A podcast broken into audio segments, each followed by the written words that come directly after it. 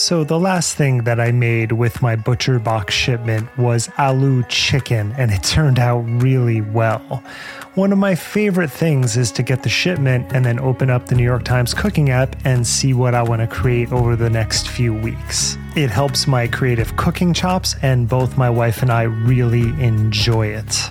ButcherBox offers a variety of high quality cuts at an amazing price, plus, they have exclusive member deals, and they also have their own recipes although I am preferential to the New York Times app, but that's just me. And you can sign up today at butcherbox.com slash conspirituality and get their special deal. ButcherBox is offering our listeners a free for a year offer plus an additional $20 off. So for that year, you can choose salmon, chicken breast, or steak tips free in every order for a year. Sign up today at butcherbox.com slash conspirituality and use code conspirituality to choose your free for a year offer plus get $20 off your first order.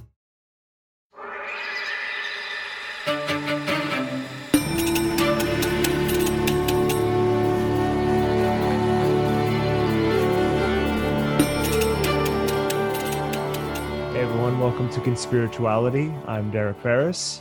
I'm Matthew Remski. I'm Julian Walker. And you can find us on any major podcast player, as well as our website, conspirituality.net. We're on Facebook at facebook.com slash conspirituality podcast. We are also on YouTube at youtube.com slash C slash conspirituality podcast. I've been saying conspirituality, and someone pointed out that that leads to the rap group in Vancouver. Uh, so I apologize about that. I just changed the URL name this morning. So we are now at com slash conspirituality podcast on YouTube. And we are also on Patreon at patreon.com slash conspirituality, where if you are enjoying the work we're doing and the work we would like to expand out and do more of, you can support us there. And then we have some user only podcasts, AMAs, and other content that we provide behind the scenes if you are interested in going into some deeper dives. Thanks, Derek. Episode 13 Religion can be a dangerous verb. Dr. Theodora Wildcroft joins us again to take us through the basics of contemporary religious studies. She discusses how the discipline approaches issues of ritual, value, meaning, charisma, and role playing, while also leading us through the process by which objects, places, and people become sacred. Spoiler, it's more about what we do than what we believe. Wildcroft also dissects the chronic problem of conspiritualists weaponizing myths of rebellion and recovery. Matthew gives a brief rundown on the train wreck of Mikki Willis's Plandemic 2 and also talks about the Q map as an artistic, if delusional, landscape of comfort and connection. Derek contemplates the chemicals we don't question while putting into our in, putting onto or inside of our bodies, and I will home in on one particular chemical, the pyramid scheme, propped up by big essential oil.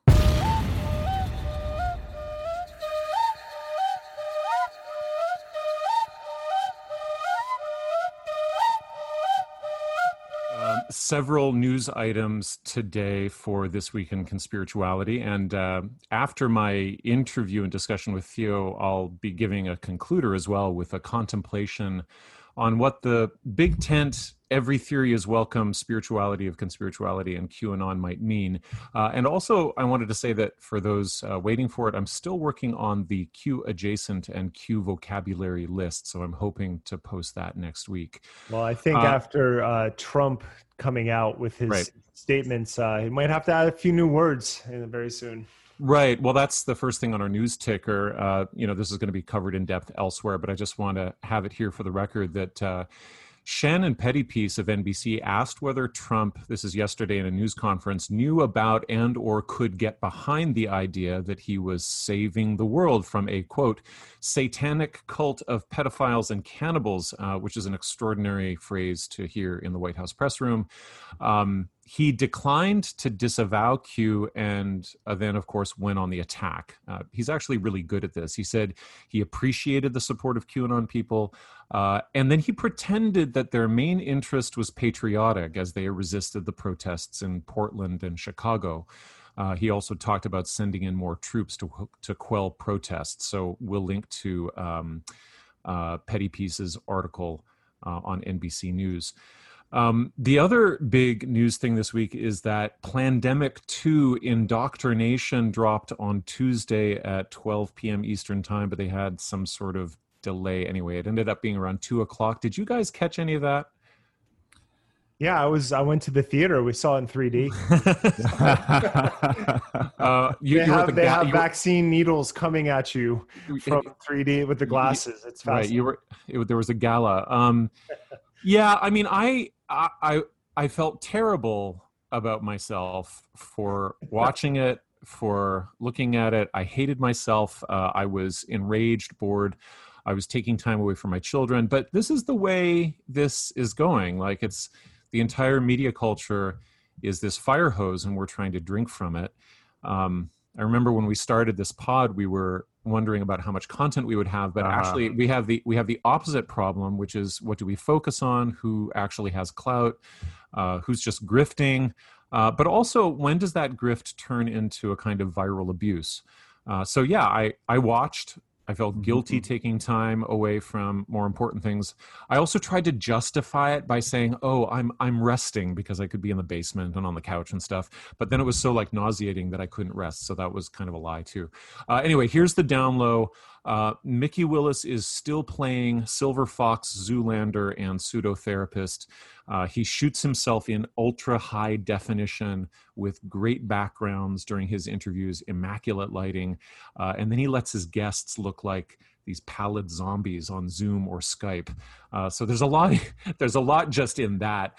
Um, he also references interviewing dozens of COVID contrarian doctors, but he only quotes a handful and and i think the main giveaway i mean you know what's going on within the first five seconds or so when the first thing across the top of the screen is something like um, scripted recreation of events or something like that. Anyway, he starts with a recreation of a three hour CDC war game simulation of a pandemic response.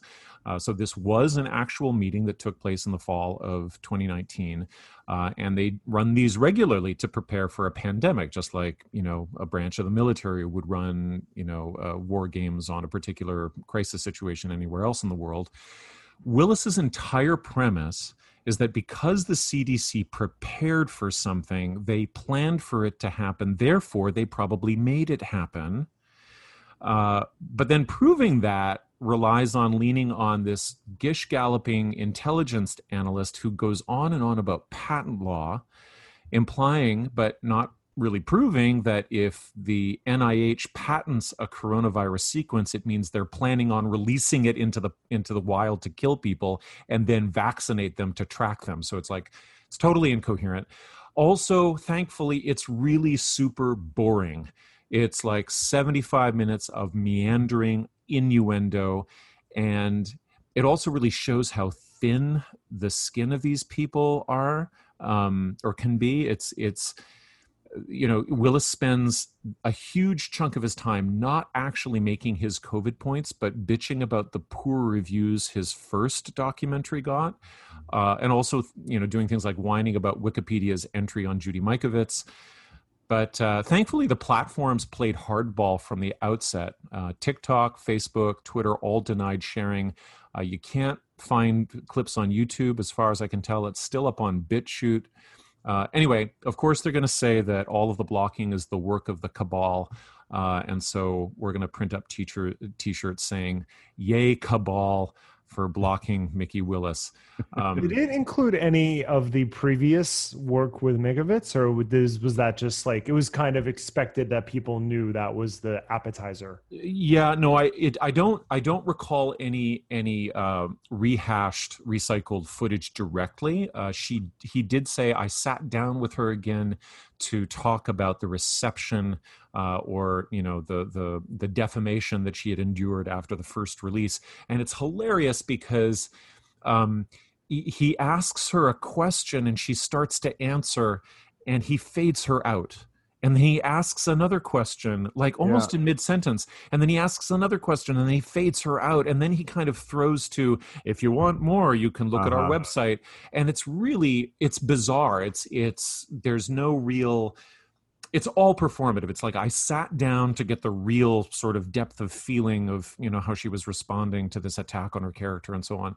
Uh, but you know that didn't it didn't he didn't he doesn't really let anybody speak with any clarity yeah. because because everything's so overburdened with the production values of of doom. Yeah I, I really interpreted that as his his kind of come on in terms of getting people to go deeper into the pandemic universe right? I'm going to give you a, a brief preview of some of her responses to yes. what all the critics said about her and then and then if you want more you can go to the website and here's all the different things i'll show you on the website that you can click on to get more content right. to get more involved in in what we're doing right that, that's actually sorry matthew but that's actually the it's like a reverse engineering of how marketing usually works usually the mm. teasers are online to show right. you the main but he's taking the main film to point you back to the teasers right right wow. right uh anyway uh yeah. the last i looked um you know i don't know it. I think it's playing on BitChute but also it's playing still on brian rose's london tv uh, or london real whatever uh, platform.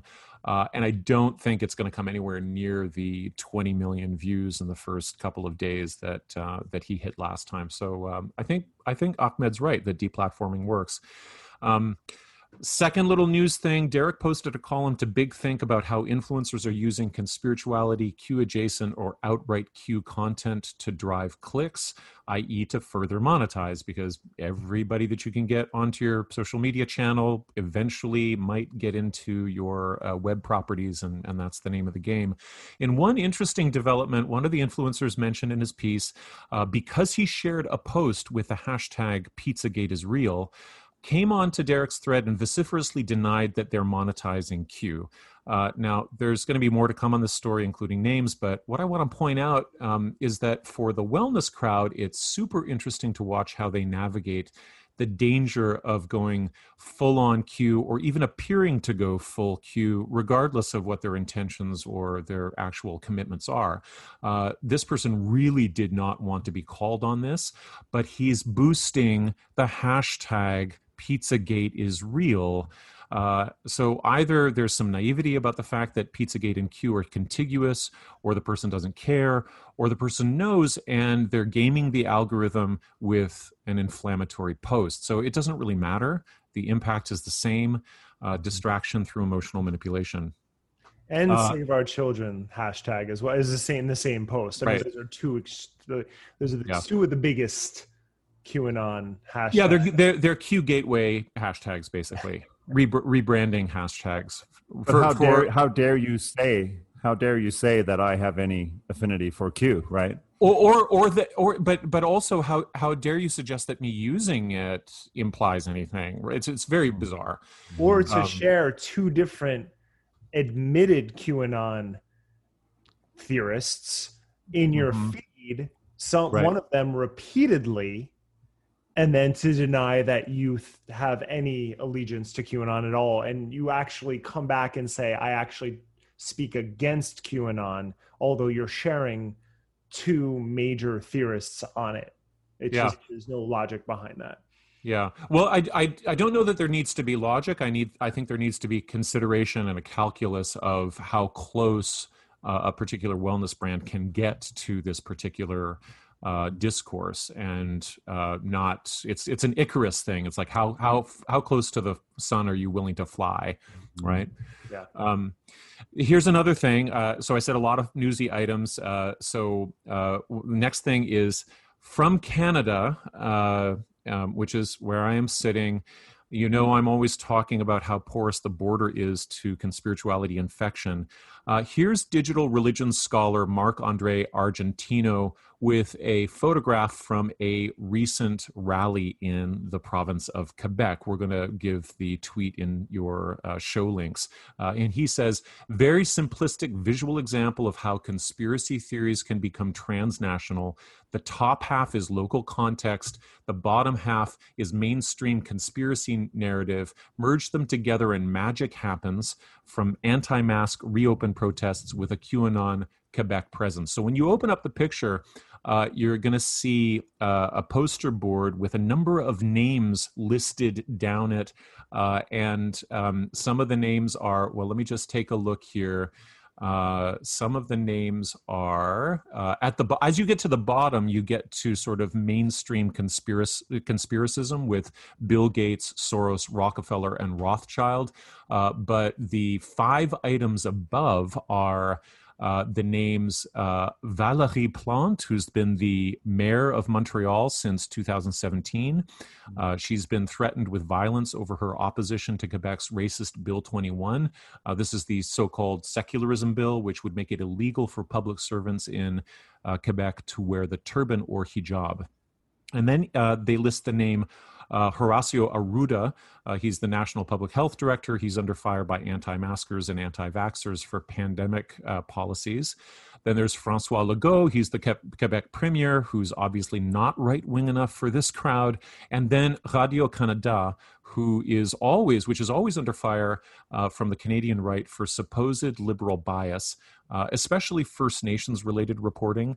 Uh, this is not unlike NPR or PBS in the US. So I'm just going to um, screen share here actually so that you can see that picture if you are on, um, if you are, oh, no, because I'm not the host. I won't do that. We'll put it into the show notes, uh, and I'll carry on. But you can see the you can see the poster board. And what Marc uh, Andre is pointing out is that like Q can move across the border and then basically adopt any alt right, uh, you know, fringe conspiracy oriented political um, uh, uh, thread and then weave it into its uh, quilt really, really effectively. And so um, I just wanted to make a note of that.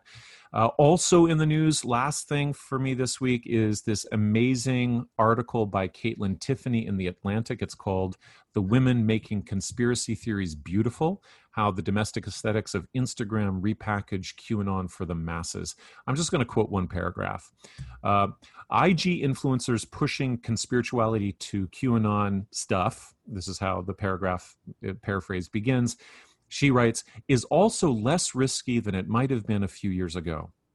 Though Instagram influencers in the lifestyle and parenting spaces used to steer clear of politics and contentious social issues, appealing instead to the broadest audience possible, trends have shifted in the past few years towards more authentic content open discussion about the challenges of motherhood, the strangeness of existing in a body, the right to speak one's mind. For the many influencers who have spent years building intimate relationships with their audience, all this candor has served to make these bonds only tighter. And if followers can trust these women on domestic matters of interior design and party planning and postpartum depression and family emergency, maybe they can trust them on darker, more political issues as well. Mm.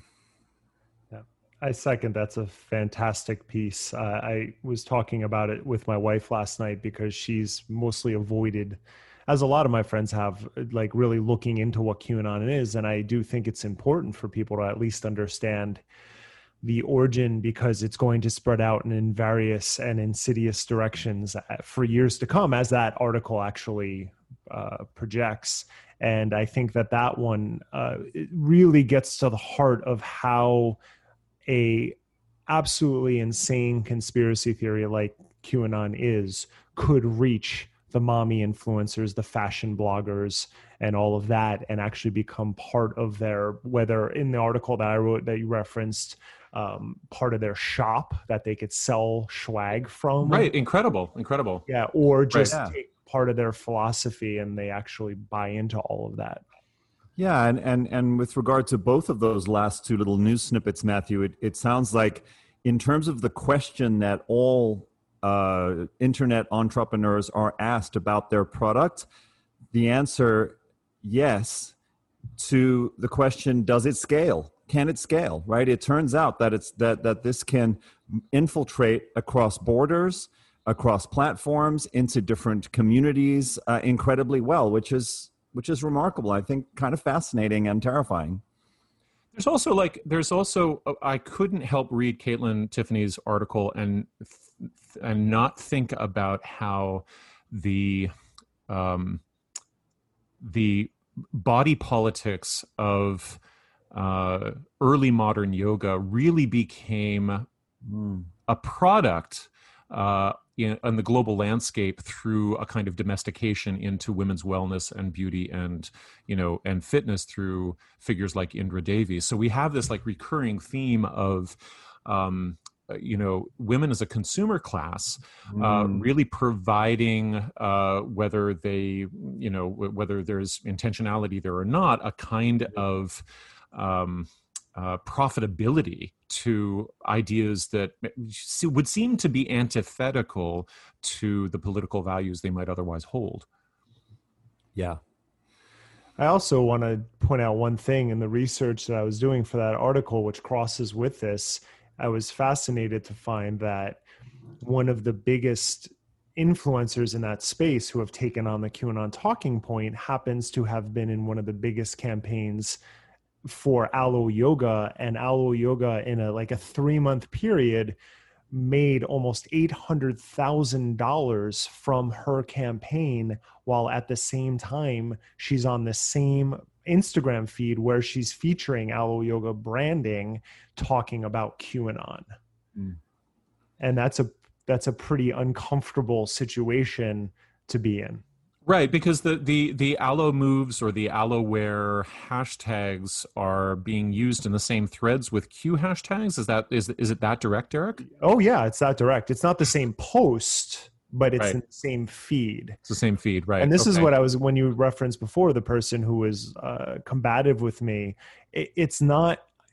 It's not that I'm saying that these people, some of them are directly monetizing QAnon, but if you're if your way of making money and, and promoting yourself is on a feed and on that feed you are both selling product and supporting these companies and also talking about QAnon, you are building an audience in those directions and you're monetizing off of that because people, as has been shown over and over again, people who start using the QAnon hashtags and come out will gain tens of thousands of followers in a matter of days sometimes. Yeah, and those followers must revolving door around to the wellness products mm. as well because mm-hmm. they'll have disposable income. They'll say, okay, well, this is the wellness influencer that I want to buy my leggings from because, you know, because they're, they're red pilled because they're in alignment these will be the red pilled uh, you know yoga pants that will help me you know, you know with the transformation of the whatever.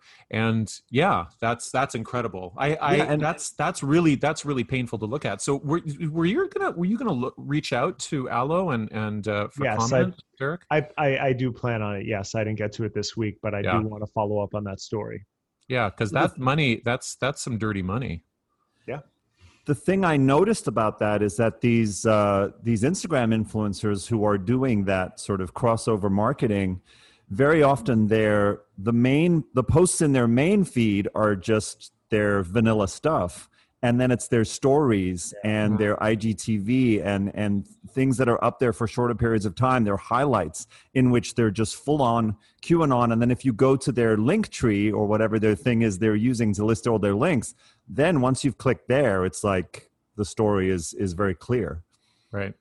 Yeah, I've definitely noticed that method of using stories and then having, if you like, there was one that I found that she had like 25 different story links. And then on the very end of the first ream, there was a QAnon shop where she was selling her QAnon swag and everything else was being a jet set travel fashion blogger. Yeah. And then all of a sudden there it pops up and you're like, okay, this is really, this is really a little disconcerting. It's incredible almost... too because it's if if it's jet set fashion travel blogger, you know, then then the Q stuff eh, adds an, an extra layer of gamification to why you would travel at all in the first place. You might be going around now not just to do retreats, but to collect information or to spy on the cabal or whatever there's going to be retreats soon, guys. There's going to be Q. there's going to be Q retreats drop like baking the stuff retreats, whatever. There uh, has to be. There has to be. And and and exactly to your point, Matthew. I feel like even even that strategy on the social media feed is a form of gamification, right? There's an Easter egg there. She's undercover. Hey, by the way, did you see it? Did you find the link to the store right. where you can get the Q shit? Right. Wow. Amazing. Amazing. I I, I say Nosara is going to have or other places in Costa Rica are going to have a big uptick. There's going to be like Q branded retreat centers. It's going to be awesome. Okay, what's what do you what do you guys have for this week? All right. Well, yeah, let's move on from that. I'm sure it's going to be a recurring theme moving forward. Okay. There are generally two reasons people give for being wary of vaccines. So, yeah, this isn't a vaccine talk, but it's going to start there. Now, the first is the pharmaceutical industry. And this is a point I repeat very often. You can understand that vaccines are effective and you can recognize how dangerous the for profit healthcare system is, especially when it comes to big pharma. But that's not the point I want to discuss today. It's the other reason that people give, which is vaccine ingredients. Now, Julian already did a wonderful job going through the most contentious contentious adjuvants on episode 10. So if you want to hear that, go back to that episode. What baffles me is that so many Americans are up in arms about minute qualities of ingredients that you receive only once or maybe a few times during your life, yet will regularly put other chemicals onto or into their bodies without a second thought. And that's what I want to focus on.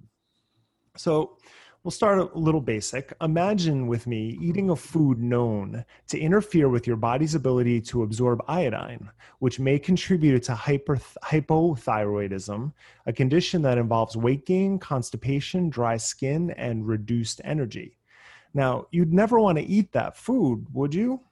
But we eat cruciferous vegetables all the time. If we were really concerned about them, there would be no green juice industry at all. Now, people with thyroid problems are told to avoid these vegetables specifically, but in general, thanks to a biological process known as hormesis, most of us are fine. But think about that. Taking a low dose of something toxic will build up your body's ability, ability to tolerate the toxin. So that's exactly how we enjoy broccoli, cabbage, cauliflower, arugula, and so many other ultimately healthy vegetables. Now, I admit that was a gimme. But now imagine with me using a substance that can induce partial regional paralysis, make your muscles weak, and cause you to have trouble swallowing. In fact, you might not be able to chew solid foods for a week or more. Now, this substance has been known to give users headaches, allergic reactions, and flu like symptoms. Now, why would anyone take such a thing?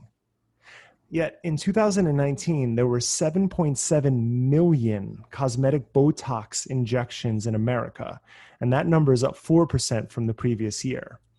Botulinum toxin, that's the tox, the toxin, has important therapeutic uses. Yet, as with much of the pharmaceutical industry, in order to maximize revenue, researchers look for other ailments. And our egos are certainly fragile enough to be considered a disorder. Big Pharma found gold in the plastic surgery market. So let me be clear on this point. If you're anti vax because you're concerned about dangerous chemicals, but you use Botox, you have some serious self reflection to do. Now, there are numerous cottage industries that prey on our anxieties about our looks and about aging. People freak out about squalene, which comes from shark liver oil, rice bran, and wheat germ, but will readily have silicone implants placed into their bodies. Besides dealing with scar tissue, the chances of continual pain, infection, and implant rupture are all there. Even more incredible is the loss of physical sensation when you get an implant. So think about that. People would rather look a certain way than actually feel their bodies. Is that a worthwhile trade off? And is that natural? I've criticized plastic surgery for many years, and I've been criticized because predominantly women get procedures. But first off, my point is very specific. I'm talking directly to a community that prides itself on being natural and at being mad at big pharma. But plastic is the antithesis of natural. Plus, statistics on cosmetic procedures are changing very quickly. Many more men are getting cosmetic procedures these days. In fact, between 2017 and 2018, the highest increase in any cosmetic procedure was male breast reduction surgery in boys aged 13 to 19. Wow. That wasn't the most performed surgery, but it was the biggest increase from the previous year. Now, I grew up overweight and hyperactive, yet both of those things changed as I aged. I can only imagine now what sort of peer and even parental pressure teens are going through. In 2019, 223,000 teenagers between the ages of 13 and 19 had cosmetic procedures done. Now, how is that natural? Now, here's a question for men. So we aren't just looking at one gender, and I haven't been, but would you take a supplement that increases your risk of a heart attack or a stroke? That's what happens every time a man takes testosterone, many of whom ingest it to reclaim the male viril- virility of their youth, even though research shows there's no evidence that it works for that. Male testosterone levels naturally decline once we hit 14, uh, 40, 14, once we hit 40. now, there is a way that we can keep our testosterone levels up as we age, and that's exercise which, given our biological inheritance as animals, is one of the most natural activities we can engage in. I can also talk about the protein powder phenomenon, but I'm not even going to go there. It's, it's just this constant manic need for more or better that's troublesome. And again, if we want to talk about natural, we're going way off base with this. I could take up all two hours of this podcast talking about chemicals we put into our bodies that aren't natural. And honestly, people make their own choices with what's available to them. I'm not trying to shame anyone for any of the procedures that they do, but I do want to point out inconsistencies in their arguments because that is very important. Now, here's the thing my wife is in school for to become a perfumist so chemistry is very much in our conversations all the time right now she's studying for her degree in chemistry and she pointed out the other day that a chemical from a natural source is still a chemical as paracelsus famously stated what is toxic in large doses can be healing in lower doses and that is true of every chemical that is known but let me conclude with one interesting statistic that really drives this point home. From 2006 to 2018, there was a total of, in America, there was a total of 7,370 vi- vaccine injury case report, reports filed. 5,151 were compensated for. Now, this is out of billions of doses that were administered. administered. Now, it's hard to find national data on the following natural chemicals, but I did discover that in Australia, there were 4,412 cases of damaging essential oil exposures from 2014 to 2018. So that's almost as many that were confirmed in America for vaccines in a, in a third of the time. Now, as the new Netflix series Unwell documents, essential oils, which are marketed as natural, organic, and safe, are the cause of more and more injuries every year. And I don't see a movement rising up to combat big essential oil, even though, as you're about to hear, this industry is bankrupting entire communities. Now, Julian is going to discuss this topic in more depth. Yeah, I watched. Ask, though, uh, I watched. Can, can I just ask though, Derek, about a st- statistic, which is that like you're saying that one third of the time, or sorry, one third of the cases. Sorry, it's one tenth of the population. We're we're comparing. Oh yeah, that's that's also true. It's yes. another thing, right? Right. I mean, am, am I right about that? Is Australia's about thirty million people? Yes. Right. Not Okay, only so- that, but not everyone is using essential oils in that population, whereas most people are vaccinated in America. All right, so we're talking about we're talking about huge Yes. potential numbers of Yes. of essential oil injuries. Actually, more to the point, Matthew, we're talking about really significant percentages, right? Right. Of the people who are using it who have adverse reactions. And that's the important thing. Um, so I watched I watched Unwell. I know we we all were interested in this this week. Netflix dropped a new docu series called Unwell, and I'll just toss this in really quickly because we haven't talked about it yet.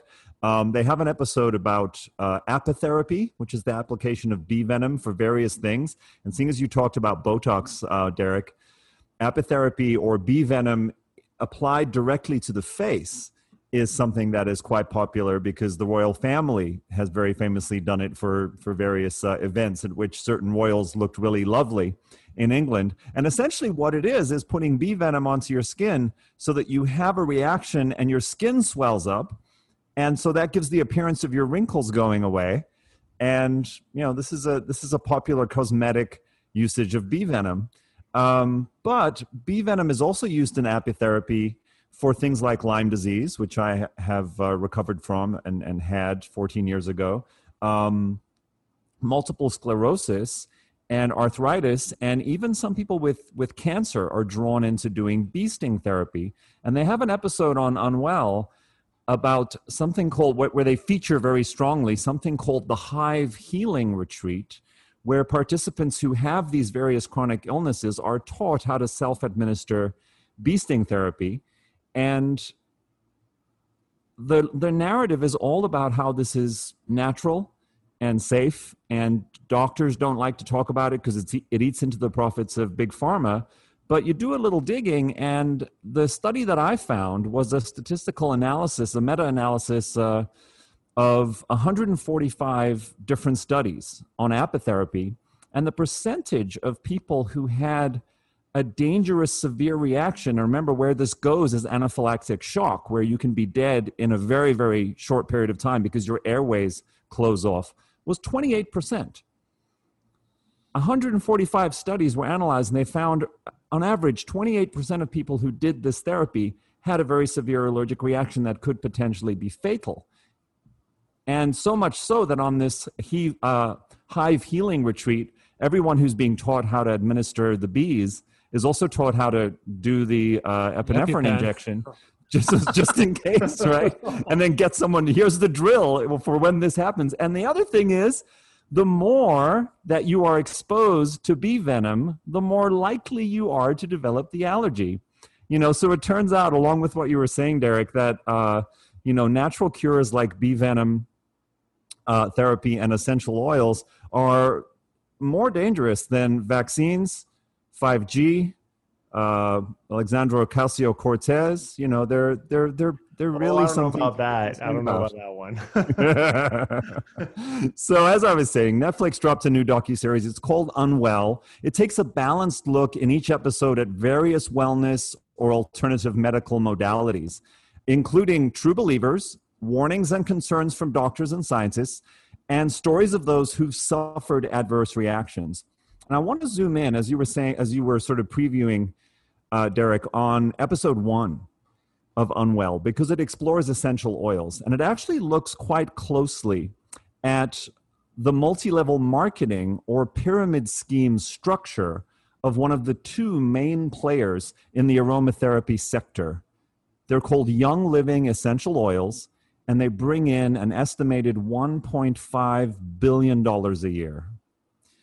As listeners may know, pyramid schemes rely on networks of unpaid sales recruits who sell products and channel money upstream toward the small number of biggest fish at the very top. At each level of the pyramid, your job is to get as many new recruits selling under you and to coach them in growing their downline, which in turn you benefit from as well. Turns out to remain eligible for your downline commissions, you're still required to buy $100 or more in new merchandise every single month, regardless of how much you're actually selling. And that's also after paying a cash bonus to whomever recruited them in the first place and purchasing their starter kit at the beginning. The promise is of being able to take control of your own life and financial freedom and to rise eventually to the top of the pyramid to what is called Royal Crown Diamond member status, at which point you make $1.8 million a year. Sounds like a great deal, right? A wonderful career.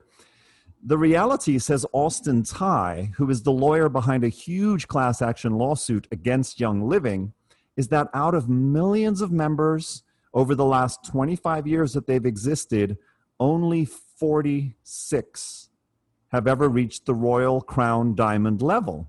And that actually 94% of this giant sales force averages a profit of just $1 per month. How big is this sales team? Well, it's unclear, but I looked up the capacity of Utah's Rice Eccles Stadium, which has hosted the epic three day Young Living Convention and it holds 45,000 people. They're all packed in for a religious revival style multimedia event where tickets go for between 165 and $315 per person. And what interested me in terms of what we talk about on this podcast is that not only are members sold on this idea of empowering control and freedom, but the messaging directed toward the consumer goes like this Essential oils allow users to take ownership of their health by providing safe and effective options for concerns they face on a daily basis. Now, you couldn't get sort of more vague and generalized, but you're also hitting on certain key emotions about how to be independent, free, take control of your life, and of course, if you're buying in at the level of being uh, being a member who's selling, also promises of financial uh, financial accomplishment. Uh, this message really stands out in the footage that Unwell featured of the sales pitches offered, of course, at small home gatherings. Because in this viral model, it turns out you're always selling to your friends, your families, and your colleagues, and maybe trying to recruit them so that they're underneath you in the downline, right? Not only is the pitch about natural, safe, plant based alternatives to medicine, which you know we get is is kind of a dodgy claim, both in terms of treatment and prevention. But there's always a carefully baked in caveat about how they can't directly claim medical benefits because of the mean old FDA and how doctors don't like it because it eats into the profits of big pharma. Even though the angle is always one of presenting an alternative to medical science that represents radiant, natural, plant based good health. The scientific evidence for any medical usage of essential oils is along the spectrum from the very thin claims that it helps people cope better with anxiety or sleep disorders to being completely non existent. But, you know, that's just what the doctors say. Part of the problem, of course, is that wellness products which rely on MLM or pyramid scheme selling foster an intense motivation to find ways to claim that they are a modern cure all, a lifestyle panacea. So much so that in 2014, the FDA came after Young Living for website claims like the following The oil blend Thieves having efficacy against Ebola because of supposed antimicrobial, antiviral properties. Rosemary as a preventative of heart disease and cancer and a treatment for Alzheimer's and dementia and helping to eliminate eczema and dermatitis. Myrtle as a protection against tetanus and a cure for impotence. And together with sandalwood, myrtle being an effective cancer inhibitor. Peppermint oil as being effective for asthma, autism, and MS. The list goes on. I could keep going. But of course, the FDA now, as of March 2020, has issued letters to two smaller aromatherapy companies colloidal silver operations, and holistic herbalists who are, you guessed it, cashing in on claims of natural cures or effective preventative protocols for COVID 19. Now, it turns out, of course, there's also considerable overlap between those embracing the essential oils lifestyle and the anti vax movement, with various anti vax groups recommending oils as an alternative and even some Young Living distributors holding seminars on the dangers of vaccines. This reminds me, and, and Matthew was riffing on it again earlier, of Matthew's recent prediction that a new niche in self care marketing will likely emerge any minute now to help ease the, the stress and tension of the recently red pilled. Oh, Perhaps oh, sure. lavender oil. For sure, absolutely. For sure. We've got to get Perhaps a blend. Actually, we could do a we could do like a set like a, yes. like a combination a set. custom set absolutely custom perhaps set, right. lavender oil will be part of the self-regulatory rituals of mindful balance for new age q converts what's next perhaps an invitation to sign up your soft q wellness website or youtube channel and build your downline of q influencers funneling traffic to buy our merch for a slice of that sweet save the children american pie I'm probably overreacting. Essential oils are harmless, right? Well, as Derek has unpacked already, the incidence of mild to severe allergic symptoms, which are usually interpreted by the community as a cleansing process, as well as life threatening toxicity, especially in kids, hormonal disruption in teens and preteens, and repeated, there's your, uh, your gynomastia reference as well hormonal disruption in teens and preteens. That's one of the things that can happen. And repeated exposure based development of severe allergies to these substances have all led the medical consensus to advise proceeding with extreme caution. And in fact, keeping your supposedly harmless natural tea tree, lavender, and eucalyptus oils locked up in the home alongside other potentially harmful chemicals. But you know, that's just what the scientists say. I I have a question about. Um, I'm still sort of uh, a little bit stunned by the comparison between vaccine injury and Australian rates of essential oil in, uh, injury, and I'm wondering, just as a general question, when you have an unregulated alt health industry and its associated products, to which there's no one to appeal for accountability. Uh, is the magic of the product just reinforced as part of the narrative around why somebody got injured they didn't apply it properly or it wasn't the correct blend or something like that? Because i mean when you get injured by a vaccine what did you say like two-thirds or three-quarters of those claims got paid out? They got paid out because because there was somebody to go to uh, because the, the the medical provider was insured because there were medical laws involved because somebody could be charged with malpractice but yeah. if you if your if your upline sells you you know a covid oil uh, that gives you a rash and then or tells you that you know myrtle is going to you know cure impotence or something like that and and you're and you debilitate yourself somehow um, who are you going to go to i'm just wondering it's like uh, the, I have some. I guess the question is around you. You there's no there with in the absence of regulation. Exactly. Uh, it, it's it, what do people do with their complaints and and do their complaints just sort of like disappear into the same ether that the marketing floated in on which is like nothing which is magic right yeah, no, exactly. I think the key word there is regulation. And actually in that in that unwell episode, they do feature the story of one particular woman who had a horrific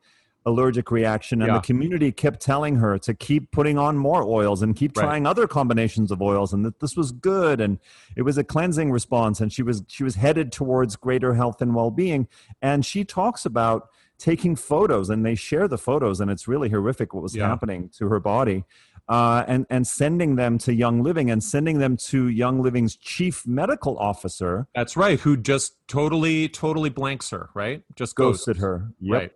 Yep. Right.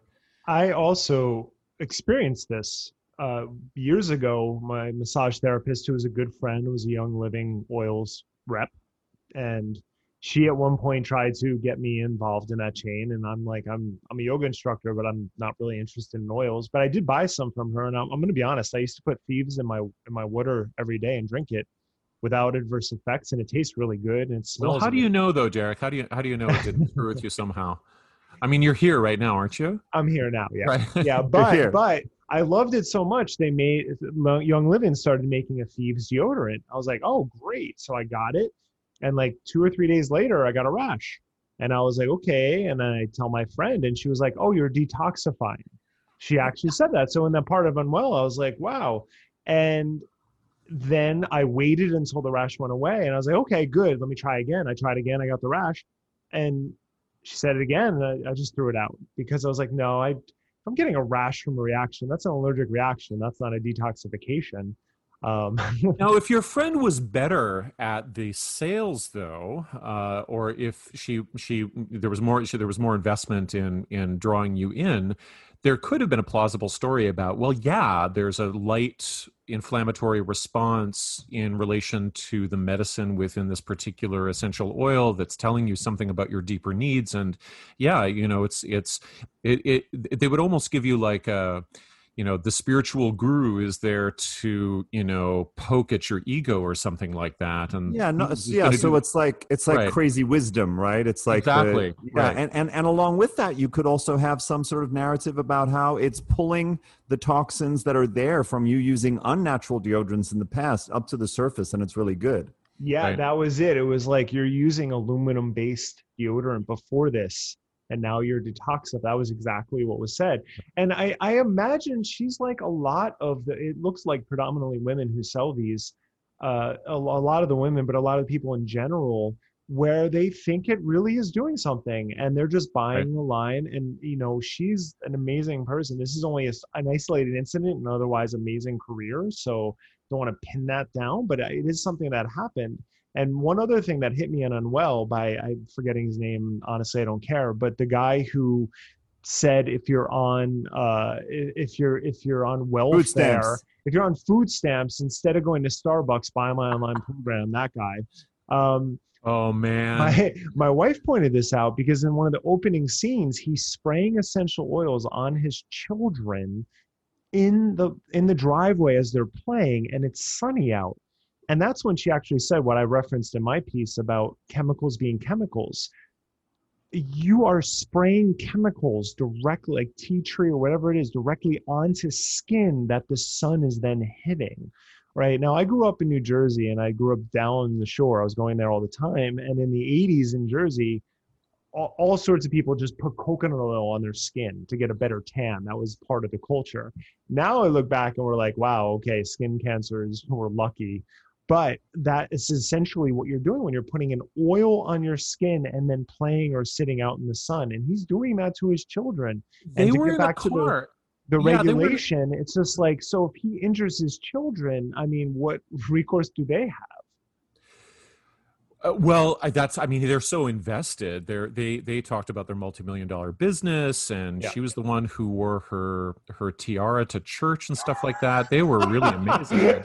they were incredible. But he was he was spraying he was spraying that stuff. He was spraying that stuff on their kids. I think they lived in Boulder so it's like you know, really high UV on a sunny day. And I think the voiceover at that point, he says, you know, this is like spraying on liquid happiness or something like that. and the little kids, of course, of course, it smells oh, nice and, and so on. But I mean, I think that it's talk about being high on your own supply. If the children did get ill, it would be very difficult for, for them to cop to that. It would be extraordinary uh, to, to see somebody like that pull back and say, wait a minute, uh, I've been been mistaken because he has tens of thousands of people in his downline, probably, uh, or people like that do. I mean, I mean the the cognitive dissonance must be enormous. But I wanted to return to what you said about your your friend uh, you know getting you interested in in in the thieves oil and you said well i'm a yoga teacher and so i don't know what what these things would you know how these would combine well wouldn't you know that there's incredible crossover and especially because yoga teaching is such a gig economy uh, it's really vulnerable uh, its communities are super vulnerable as i'm sure many of our listeners know to uh, infiltration by really predatory mlm groups. And i've got one story that i'd just like to tell uh, that i was uh, in town to witness personally and it was that um, I worked for a business called uh, 889 Yoga uh, here in Toronto, and I worked for a family that I really appreciated and you know we got along well and they ran a great yoga school and uh, we had a great faculty and we offered really good programming and it was it was over you know not overpriced. It was priced you know appropriately for the you know overhead and the real estate. Uh, it was boutiquey uh, and that wasn't really my thing but she but they really did a good job of assembling you know a good class schedule and good training programs uh, and then at some point, the owners got hooked into Elena Brower, who at that point was climbing the tree of becoming a doTERRA super seller. And I don't know if she's doing that currently, but I remember about you know six months ago uh, seeing uh, her her you know latest doTERRA you know commercial or promo, and that she was a top seller or something like that. But um, I was there uh, working for this business when uh, Brower came to town and did a yoga class plus essential oils for you know emotions or whatever class. Uh, it was three hours long. I didn't go to the class, uh, but I heard that it was like an hour of yoga and then a two-hour sales pitch for the oils. Uh, and there were there were tens of thousands of dollars in memberships sold that night, and then within months uh, the business basically became an essential oils retail store. Uh, the the over time the um, uh, the the the wellness clinic uh, started taking fewer and fewer appointments. Basically, the entire business model shifted from yoga studio and wellness clinic with several therapists working out of rooms in the bottom level, uh, and those rooms eventually were just stored, you know, storage rooms for product. Uh, I, as I remember walking by them, uh, and so you know, within a very short period of time, this very interesting business uh, was basically converted entirely over to MLM selling, and many of the staff members and the teachers and the faculties had to be sellers. I don't know if they if if it was a requirement of employment, but uh, there was certainly pressure because I think the most toxic thing that these companies do is that they really make you know their participants um, become predatory towards all of their friends. You know, everybody is somebody to sell to, uh, and so yeah, this was just like uh, you know it was it was this disaster unfolding where we went from uh, a yoga and wellness space to something completely different in a very short period of time. Uh, and yeah. What did you say julian was the top level? What was it called? At oh, royal royal crown diamond i think. Um, Elena yesterday posting her blends for the day. She is a double blue diamond. D- okay. Double blue. Di- okay, so yeah. then, then there's titanium is in there somewhere, and yeah, and she's DoTerra. This was the name they use at Young Living, but oh, DoTerra, right. split, oh. DoTerra used to be doTERRA is like a split off from Young Living. It was one company, yeah. and then you know they had a falling out. Yeah, right. And those are you know I want to point out something too that these are these are tough conversations because Elena's a friend. I haven't talked to her in years, but I knew her in New York, and I think she's wonderful as a yoga instructor. And it's it's it's it really fits into this conspiritualist theme. And you know there has been we have gotten some pushback my my example this week with that person we discussed it, it, who wasn't a friend but i actually went to high school with him incredibly um, that it's hard because a lot of the people not a lot of the people we talk about people there's going to be crossover with people we know personally. And i think it's really important to to point out the you know uh, we kind of lose this in a dig- digital age but pointing out my best friends hold me accountable. when right. I'm doing something, they call bullshit, and that helps me grow as a person. And I, and I think this point has to be repeated because we do do criticism on this show, but here's an example of someone like Elena who I like very much anytime I've interfaced or hung out with her. And but you you can't do this to people, right? Non-harming in yoga is a real thing if that is what you're calling it and what you're doing. And that Unwell episode lays it out very clearly that there's a lot of harm that these communities are creating right I now. mean, yeah, bottom bottom line if 94% on average of people who would be in the downline of somebody like Elena Brower are making zero or no money or $1 a month or whatever it is. Losing money. Not this is not this is this is financial abuse, obviously. Yeah, and and part of it is is I mean, I, two things come up for me. One is that we have to we have to continuously i think make the distinction between being ruthlessly critical of false beliefs and bad ideas and and damaging groups whilst recognizing that individuals are are still you know may still be innocent in certain ways may, may and still require our respect and our and our compassion. And the other is that when you're talking about an organization like young living or doterra most of the people involved are themselves being victimized and and and don't realize it they may be very very sincere Mm-hmm. Yeah, and I mean that brings me back to sort of a cult maxim, which is that you know the thing that the cult does really well is that it uh, manipulates the best part of a person their aspirations their generosity their willingness to connect their willingness to serve other people i mean the languaging around these mlms is so incredibly uh, manipulative in terms of its invocation of empathy right? You know what was what did the woman keep saying? You know uh, serve more to make more or make more to serve more. There was some sort of thing about service that was all wrapped up in getting 16,000 people or whatever it was into her yeah the, the way you ascend the ladder within the organization is based on how many people's lives you're positively impacting right uh, right, right, right, and then but you have to maintain that fiction that they're positively impacting impacted by by them by making one dollar a month or whatever. And how can you honestly have sit there and say you have sixteen thousand people on your downline and not understand that that's a pyramid scheme? Right. You, I, I, you have to you have to have really gotten high on the supply. You have to have been indoctrinated really well. And yeah this whole question of intentionality and who means to harm whom uh, it's just we're never going to get to it. We're never going to have solid answers to it.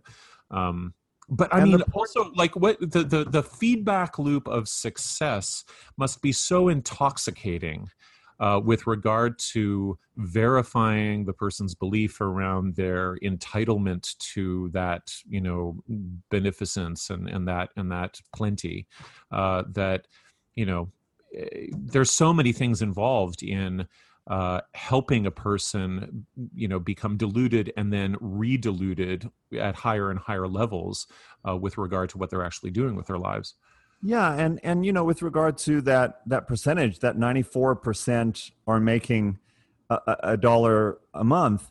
Uh, that's not something that's part of their uh, propaganda, right? That's something that comes out of the class action lawsuit of the lawyer who's actually investigated them. So, as with any cultish organization, the people on the inside, they don't know that and yeah, well, that's a, that's true for DoTerra, but I mean, there's there's they have to the, the, there's paper filings that I've seen through the links provided through a great podcast called uh, The Dream, uh, yeah. that where where a lot of a lot of the financials are actually publicly available and it's oh, been known for a, oh okay. yeah it's been known for a long time and and, and when you go on to uh, the reddit groups that are dedicated to uh, combating mlms uh, they're sharing the, that documentation all the time uh, and you know if you're involved in those pyramid schemes you really have to have this iron sort of uh, you know vault around keeping out that information it's freely yes. available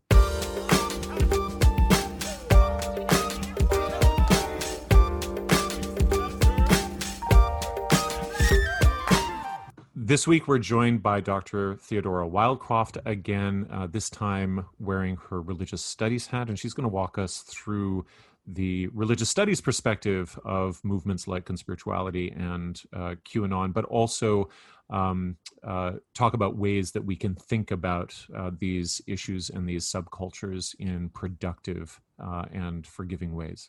Okay, thank you so much for doing this. This is really, really great. And um, I, you know, I, I, I, I'm, I'm excited to like point people your way in this mm-hmm. context as well, you know, and outside of the mm-hmm. world. So, okay. Uh, all right, so we're back with uh, my friend Dr. Theo Wildcroft, uh, and I just want to thank you for the conversation we just finished. It sounds like it finished last week, but we're just continuing on. Uh, but uh, for for this episode, uh, we're going to continue our talk. But I'm going to ask you some more questions about the conspirituality landscape. Mm-hmm. Um, and I'm going to be asking you uh, to wear your religious studies scholar hat. Yes. Uh, and I suppose just the first and most general question to ask is what do you look for when you're trying to answer questions like, is X a new religion or is Y a religious activity? Like, what's the religious studies 101 kind of guide to uh, evaluating a, a, a, cultural phenomenon that has religious overtones? Um, mm, yes, um, this is a really important question on it. It speaks to, I think it speaks amongst other things, it speaks to the frustration that often happens um, with kind of anti uh, cult activists towards religious studies as a discipline um, because our uh, scope of practice is complex and but very specific. And i think we have to talk about kind of the development of religious studies very very quickly kind of a potted history as a discipline. Um, so uh, a lot of the early kind of stages of religious studies um, was around attempting to to do something that wasn't theology, because theology at the time, at least, was very much this is how the world works from a Christian perspective, and therefore we're going to analyze the world from a Christian perspective, um, and therefore religious studies starts to look at kind of how can we categorize like how can we correct look at other things beyond christianity? How can we look at things like hinduism and buddhism and so on and so forth? And how can we categorize them in ways that allow us to compare different kinds of religion? Right. And the, the issue with that, of course, is one of positionality, that what tends to happen, particularly in the early days, is a way of understanding those other religions that is overly informed by that kind of, you know, uh, for want of a better word, kind of Western Christian, often Protestant perspective. So, you know, we kind we tend to squash particularly things like Buddhism and Hinduism and a lot of new religious movements into a shape that looks like what we think religion is.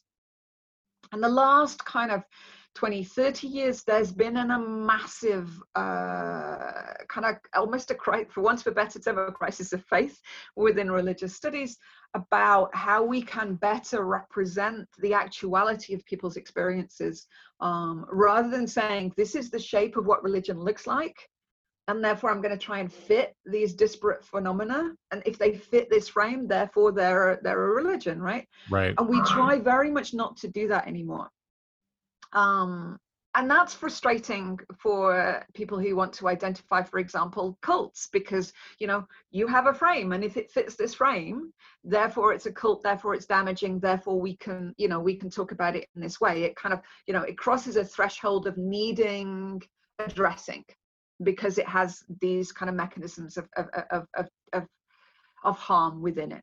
Um, it is increasingly difficult to find a religious studies scholar who is comfortable with the idea of religion as a noun right?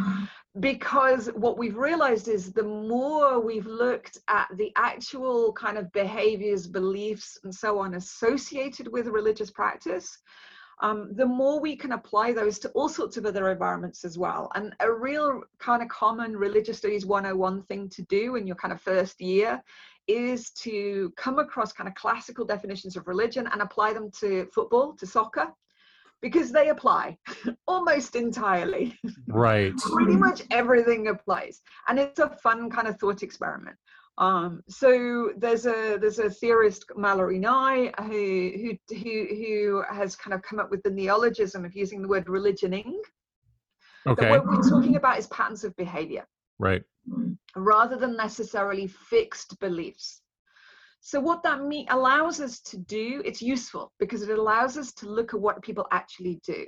So it's say, and it allows us to look at what everyday people do so that maybe what's interesting about what's happening in your local church for example is less about the sermons that are being given and it's more about the interactions during the coffee morning on the side right? Right.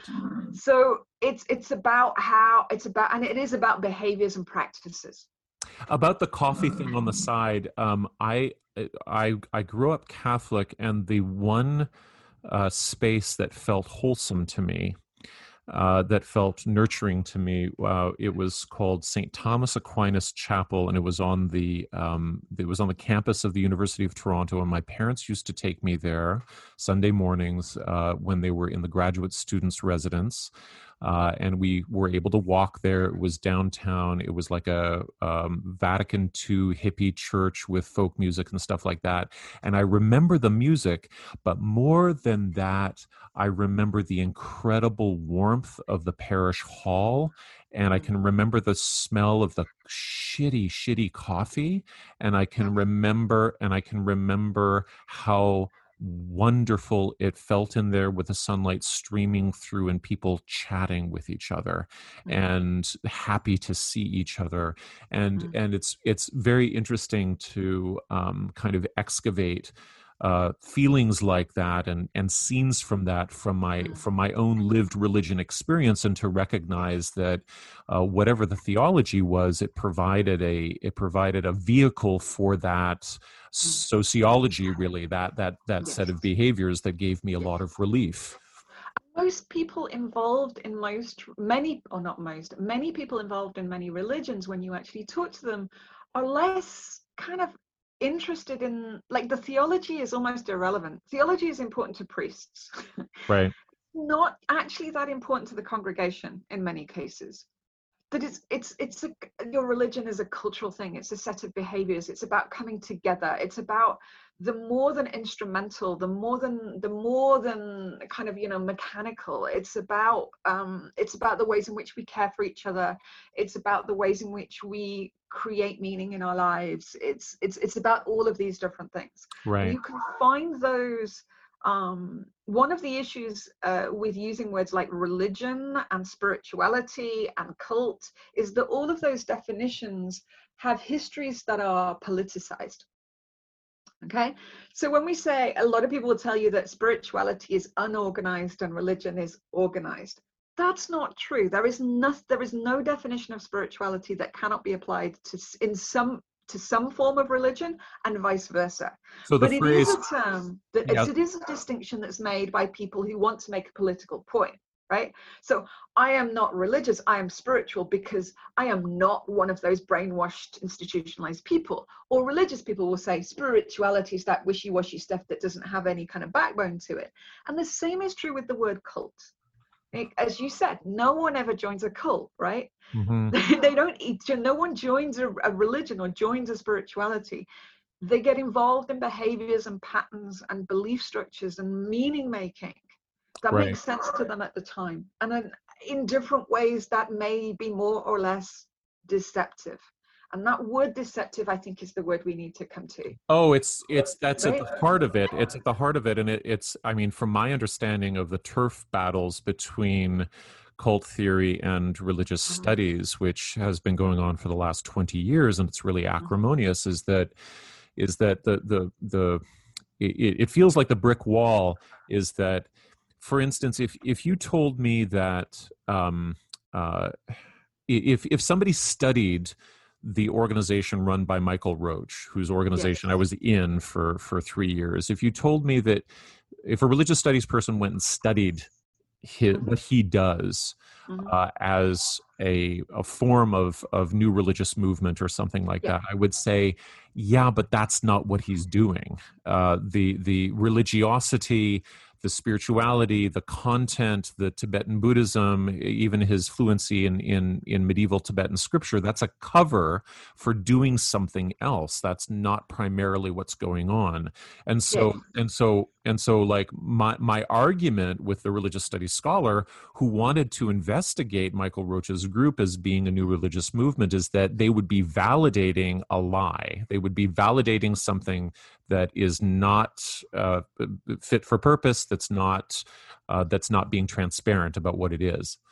Okay so part of what's going on there again we have to come back to the scope of practice because what's really going on with religious studies is a very definite in practice it gets fuzzy but the print a very definite principle and that very definite principle is it is not our job to moralize it is not our job to say this um that this person is doing a bad thing it is our job to apply certain frameworks and see if those frameworks are useful in aiding understanding. Now, those frameworks may come from cultic studies or they may come from religious studies, but there isn't, there isn't, you, you can apply, both are possible. Right. He can at one and the same time be involved in behaviors that are religious and behaviors that are cultic. And the only difference that you that, that's incredibly important to cultic studies is is the motivation. Is this a cover? Is this true? Is this real?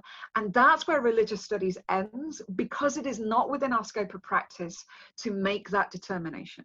Right. So although, it's not that we're saying it's fine right. it's saying it, that's what we're saying. Now i do think that increasingly religious studies scholars are starting to enter that territory but it, it, we need to do so incredibly carefully for right. obvious reasons right? Because you you'll lose you'll lose your field work you'll you'll um i mean there's all kinds of because of insider wrong. Right you could get it wrong all kinds of insider outsider problems. Right, right? right. And what you're asking me to do if you're asking me to say is what michael roach was doing a cover like what was the truth of what happened mm-hmm. is it my job as a humanities scholar or as an anthropologist or whatever to tell you the truth Mm-hmm. That feels like an overreach for me. Right. What I can tell you is, or what I am comfortable discussing, is do the actions involved cause harm? Right. And I think that that, if we're going to, again, I'm not a psychologist, but I think that that that we're on such firmer ground if we talk about whether actions cause harm, than if than what the motivations are. Because right. I don't, th- I think motivations are complex, and I would put I would put money on the fact that Michael Roach believed his own shit. Right. Well, I mean, and that's why that's why in most cult theory the intentionality of the leader is actually off the table because we can't investigate it. We don't have, and also and also kind of like the intentionality of the sexual abuser, it doesn't really matter. Irrelevant. It's, uh, yeah. Absolutely irrelevant. Yes. And in fact, focusing on it, on in fact, fo- focusing on it actually extends the problem and, and enhances the charismatic mythos of the character that somehow yes. their internal motivation is more important than anybody else's or what it actually results in so yes yeah yes. it's just yes. it, it, doesn't so matter yeah so i think we're coming to the same conclusions but we're making we're, we're but we're we're coming to similar conclusions but right. we're we're using different language so mm-hmm. i don't think that wall is necessarily as uh, as as solid as it's often portrayed right. i think it's about differences in language. Right. Um, so if you want to talk about you know actions of harm and patterns that cause harm yeah we can talk about that. Right. Well specifically to the the the what i would call the messianic influencers that we study on this podcast yes. um you know they're they're the the the two the two wings of conspirituality are the development and the assertion of an organized evil um, uh, world and and um, yes. series of overlords and sometimes and sometimes even metaphysical forces that are arraigned against human development and you know the liberation of consciousness and yes. that and that uh, you know the wellness product or the spirituality associated with it is going to be the answer uh, and so um, in structure, it seems like uh, many of these worldviews and this paradigm in general uh, would be fairly familiar to the to the scholar of religious studies. Is am I right about that? Oh yeah, there's um, there's uh, an entire subfield of of uh, conspiracy uh, theory uh, of religious studies scholars studying conspiracy theories, but they tend to do it um, not exactly quietly, um, but they don't make a massive fanfare when their stuff comes out because it's covert research and it's hostile research in many cases. Right. So it's so it it it is it is work that goes on. Um, right. But uh, it's work that goes off on often by scholars who do not wish to open themselves up to uh, the kind of a flood of attacks that would happen if they talk Yeah, about I it think- very, I- very publicly. So they're they're the cult researchers of religious studies, I suppose.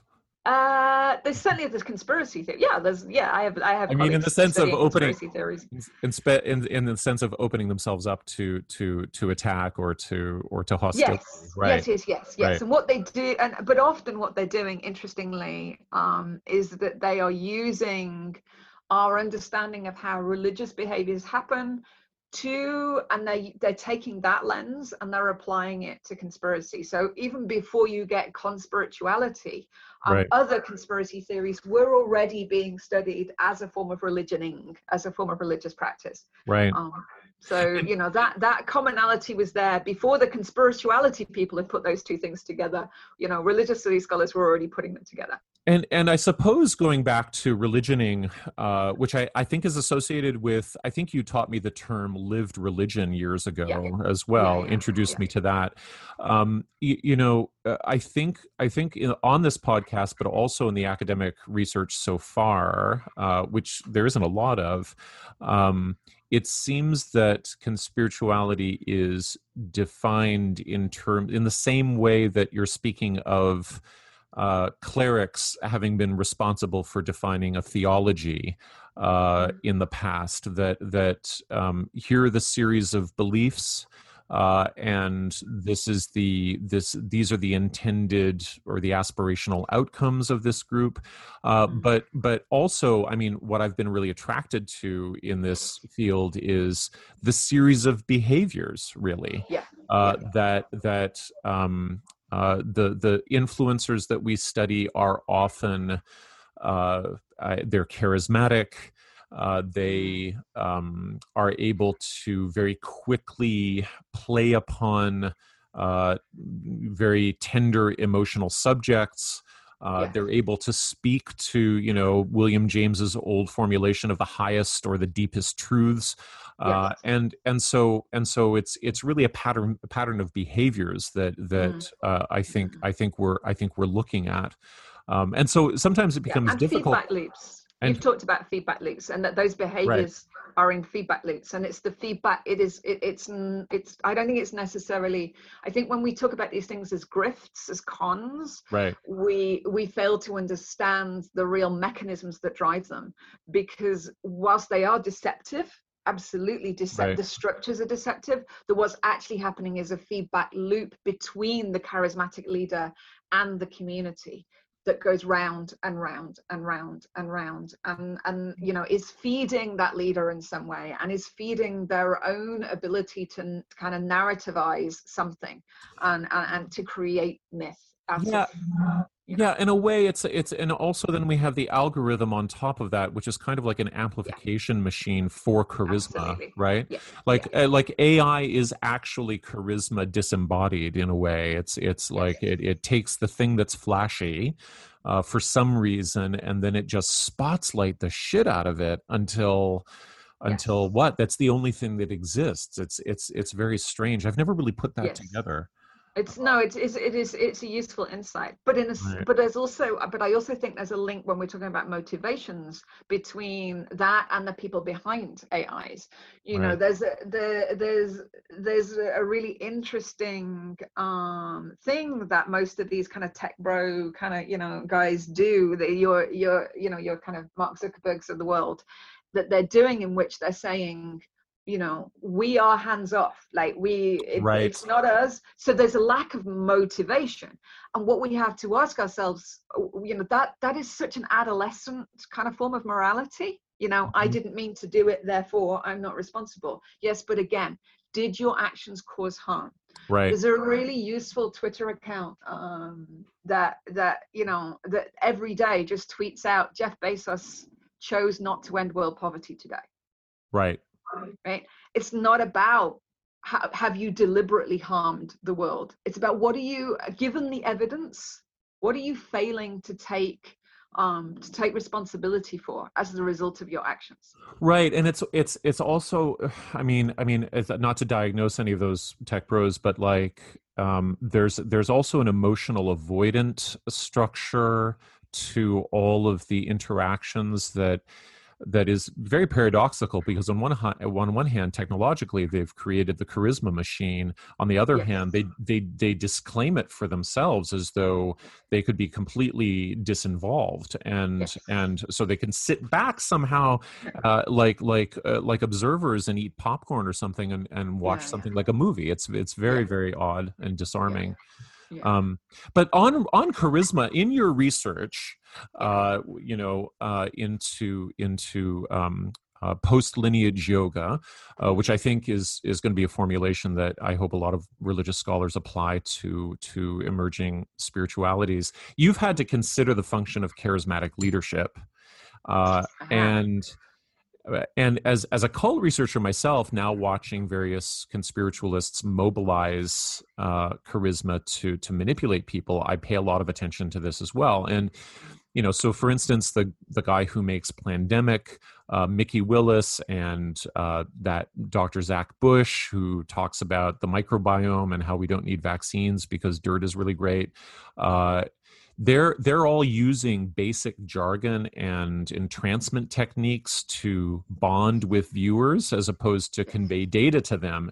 So i'm just i'm just wondering like in your experience in your field work there's got to be a place in which charismatic leadership is healthy is is so but what does it look like when it is? I think yes um I see charisma as uh, being part of the meaning making um, uh, drive in general. And um, the meaning making so there's, there's something that that is known within the literature increasingly as the meaning making response that we often characterize as placebo. And it's it's a really interesting kind of correlation because when we talk about placebo we talk about something that is inherently a bad thing right? That's the thing we want to design out of all of our experiments. Right. And part of what's happening when we talk about a meaning making response rather than placebo is that we are reassessing the power of the meaning making response in human beings as being an inherent kind of human thing.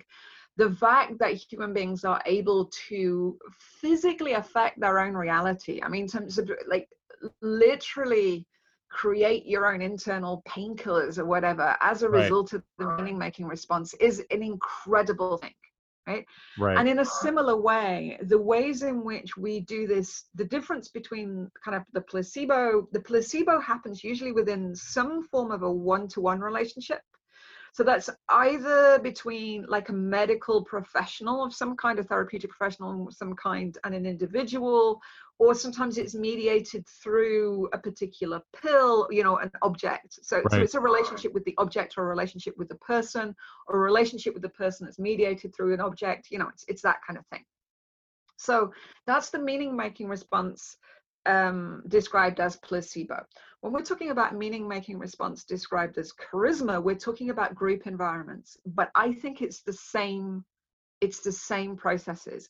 It's the ways in which we create meaning as human beings. And that is powerful because it is our ability to do that together, to become more than the sum of our parts, to channel insights from a place that we don't quite understand, it is that that creates the drive for justice. It is that which creates the very idea that there can be a world that is moral and just and fair. It is that that that that that creates activism in many ways, right? right. And is that that allows us to to make real changes. So the the, the charismatic response um, is part of the meaning making response, just expressed as a group. Now, as with placebos, What's important is to understand those mechanisms because if we understand those mechanisms, then we can enter into them with informed consent. Right?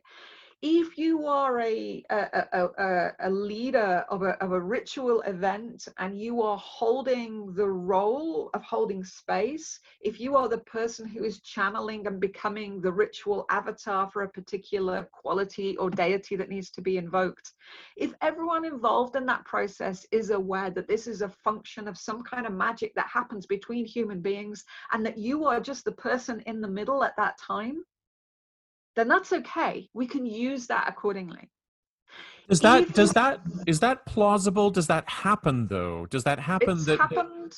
It's happened in some ritual. In um, okay, this is where we, I put another hat on. Is that I've I've I've been part of that happening. Okay, so so uh, but but I I've my had it understanding my understanding of placebo is that is that it, it, it w- w- one one has one there there's a layer of of deception or dissembling involved with the administration of it. No, no. Placebos work. They don't work the same, but placebos can work even if you know it's placebo. Now that is a new idea to me. Isn't that wild? Huh. the meaning Okay. making response is real so my my theory is is that many much of what we call ritual is actually meaning making so i uh, was at a conference a couple of years ago in vienna um, and i came across this there was a paper on tibetan precious pills for example. So tibetan precious pills you know i can talk about this at length because i find them utterly fascinating. It's not my research but i'm going to talk a little bit about them. All and right. the thing about precious pills is is that they are a combination they are created like the actual creation of those pills is a function of a active ingredients like active herbs are herbs and kind of active biomedical ingredients are used Yeah. right?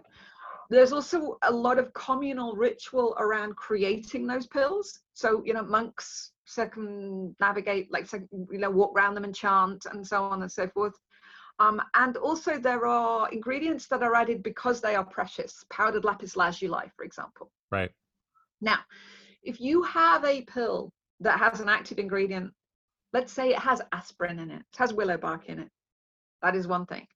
If you have a pill that has willow bark in it and has been created in a group communal experience at the heart of your village, and it took two months for it to happen, and the monks chanted over it every day, and it has lap powdered lapis lazuli in it, and all the rest of it, and all of this is deliberate is that going to have a greater effect on your headache than the one that just comes out of a blister pack? Of course it is. Well, I mean, when you say "of course it is," when you say "of course it is," uh, you oh, so are you saying That's magic. all right? But that you're saying the you're saying the thing magic, the right. thing that comes out of the blister pack. You're you're saying that's the that's the the aspirin or whatever the actual its pharmaceutical. Yeah, right. yeah, yeah.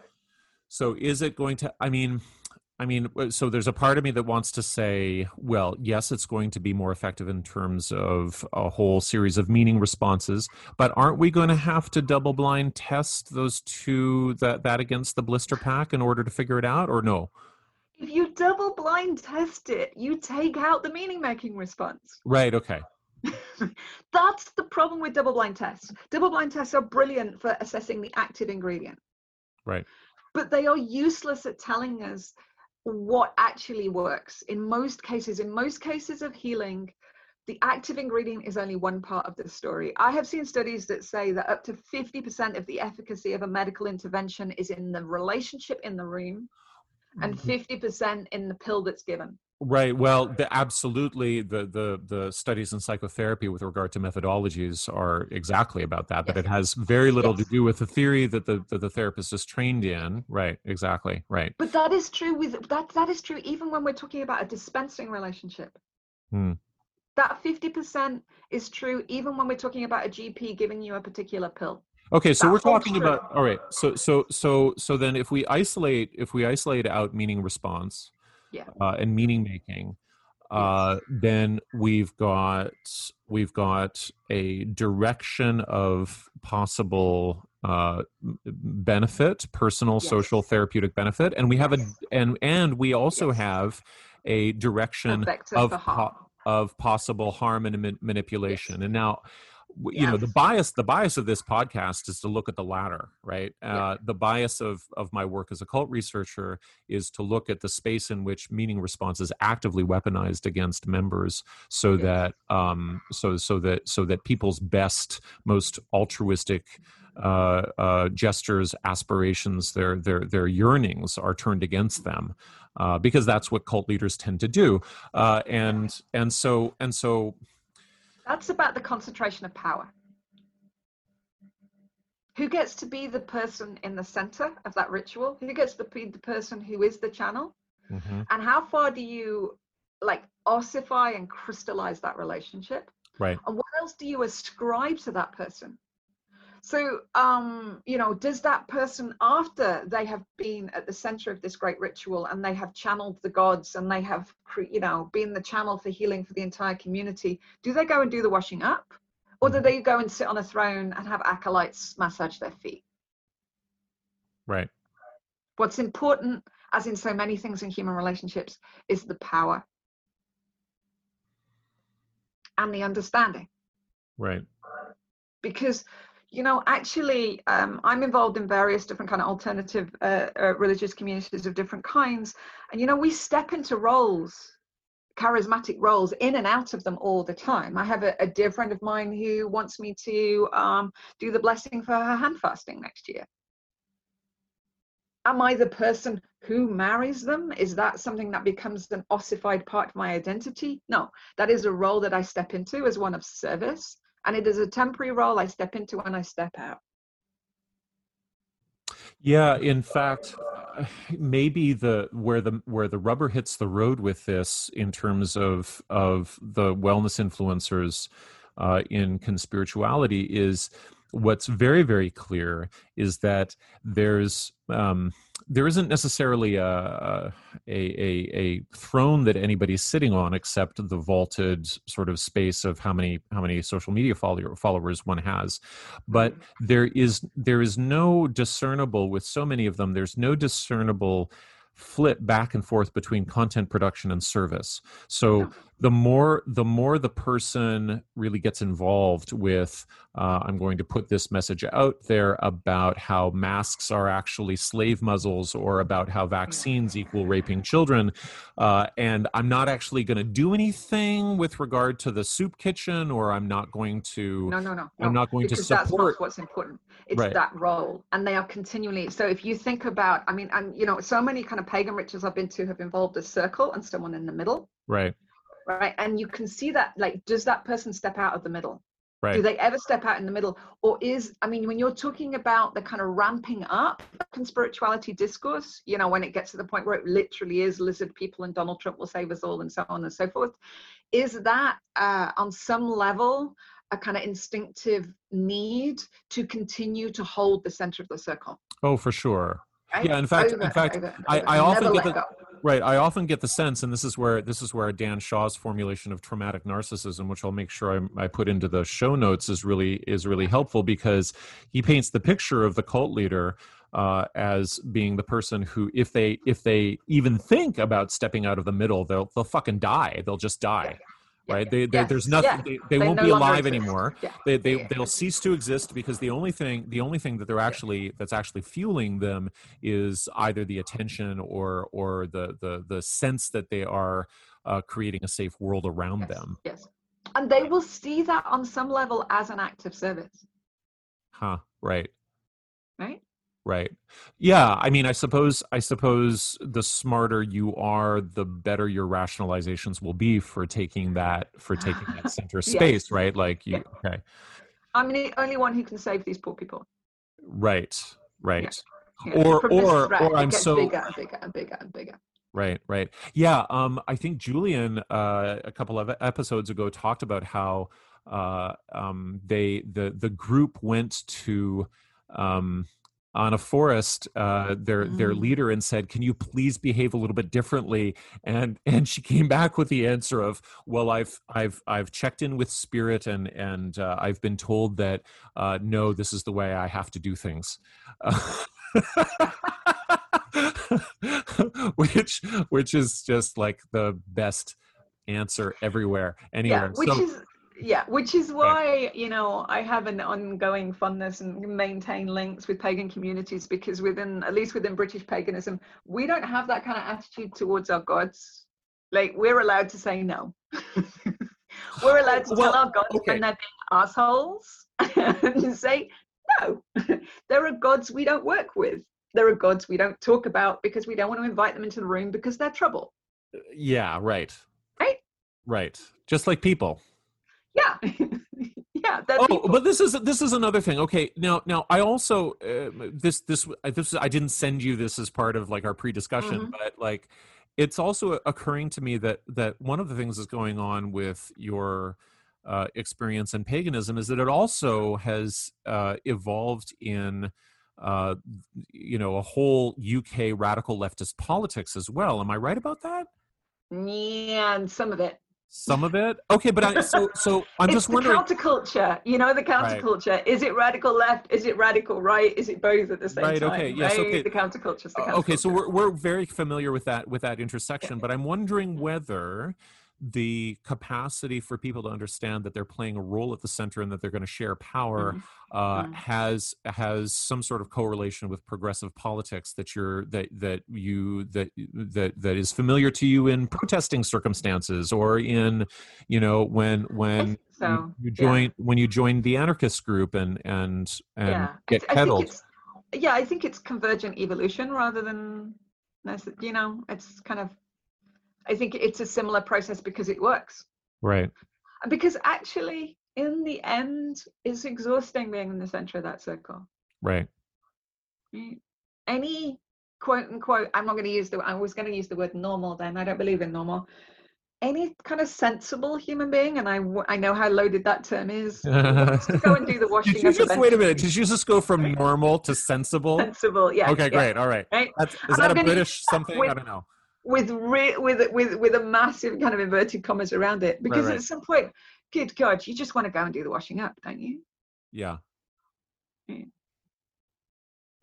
He wants Right, to, well, wants to uh, see the face of god every day like That God. see see, and this is the this is the other thing. This is the other thing that that is so like um exhausting to me about about Mhm. messianic discourse influencer discourse is that there's no like there's no pleasure in in regular in washing up and regular activities and and and when there is that is even sort of made into grandiose zen whatever you know and Yeah, and yeah, yeah, and, and turned into its own course about chopping water or whatever instead of like I'm, you know, it's chopping water, carrying wood is not a fucking poem. It's a, it's a, it's, it's a nor, it's a th- boring thing to do.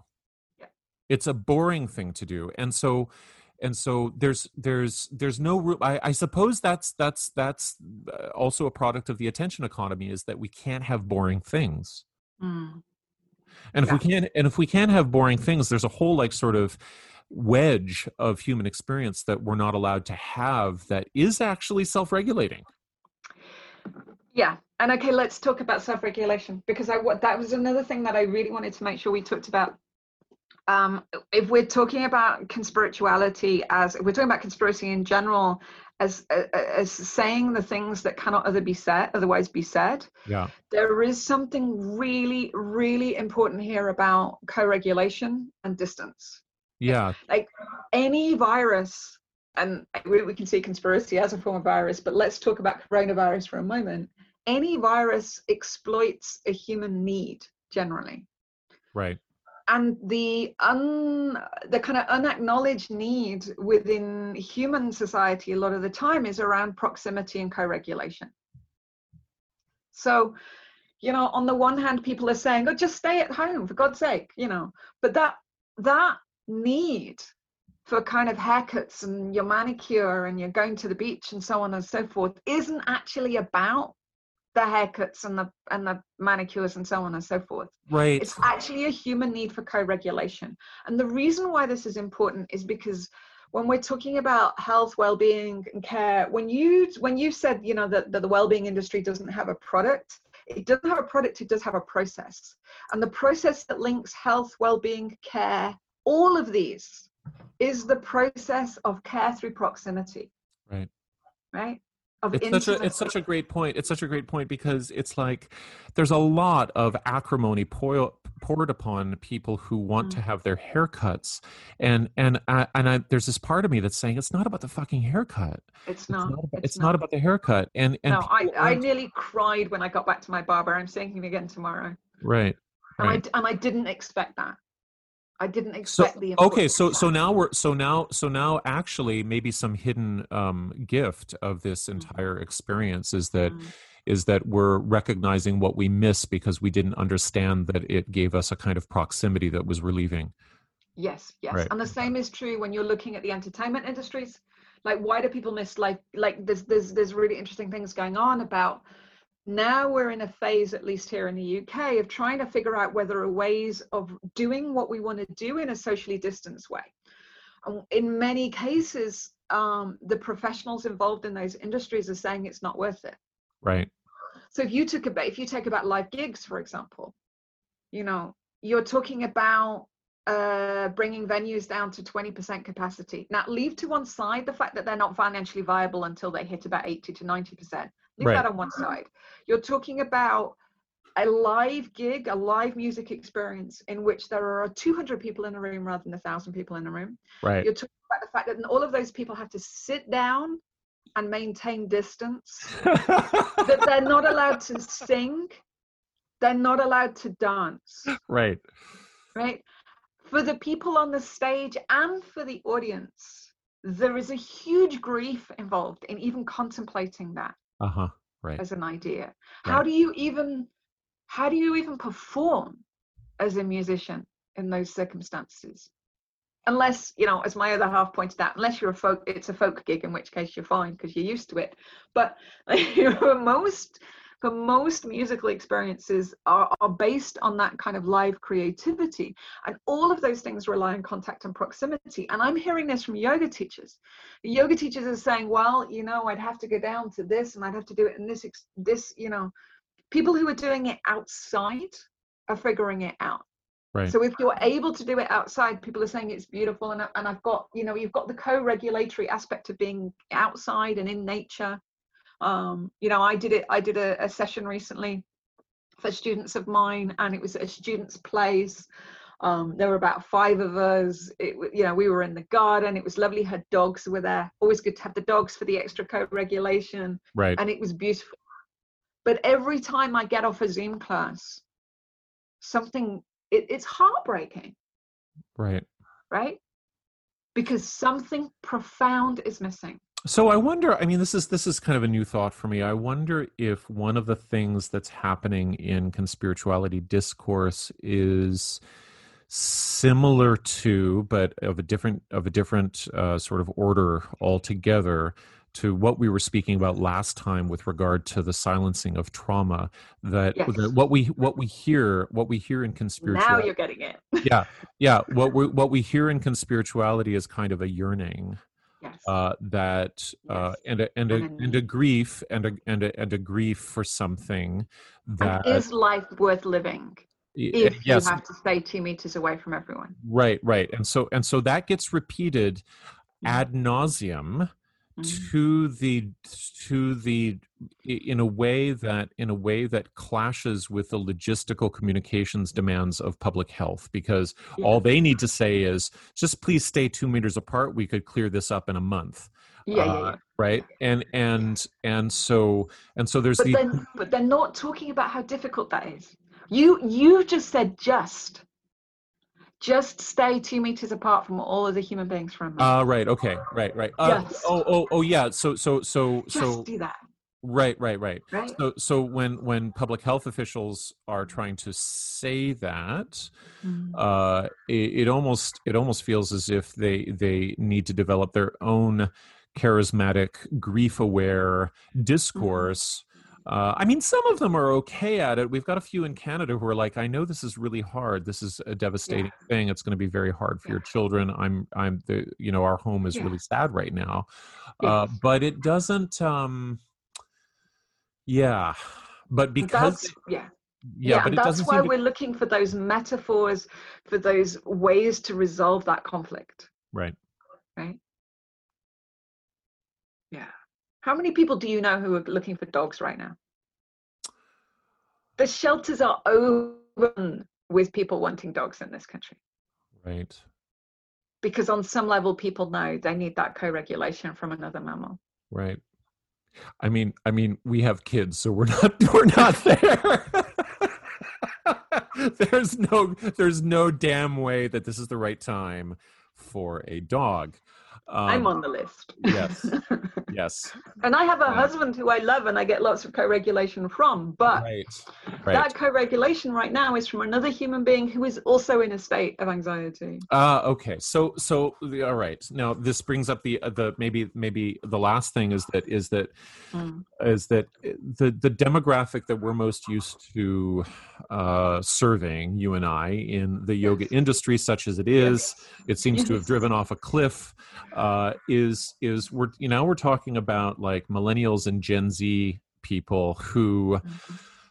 uh, may not be uh, pair bonded yet, or may not be, or they're in they're they're they're they're they're still negotiating family life in some way, and so it's almost it it almost feels as though the yearning for um, for for for for contact uh, is going to be much more um, poignant uh, for for uh, for for that particular demographic. But it's true for me too. Right. I need significant co regulation beyond that pair bond on a regular basis. Right. I need it from strangers, I need it from friends, I need it from the people I work with. And I provide it for others. Okay, so I'm in a I would be provide it for I. I would be misusing my charisma as an influencer if I came to you, Theo, and I said, I said, you know, the people who want to keep you away from your your mates, the people who want to like distant, you know, social Yeah, yeah, yeah. distancing. They want Yeah. to they want to actually increase your sense of isolation so that you could be eas more easily controlled, uh, so that so that They blah, want to blah, blah. increase your trauma, they, They want, want- to abuse you, Right. and they want to damage children. Okay, now now is that a is It's a really easy story to sell, right? All right now, and and can you so so so you you you can can you sense where that would hit? Yeah.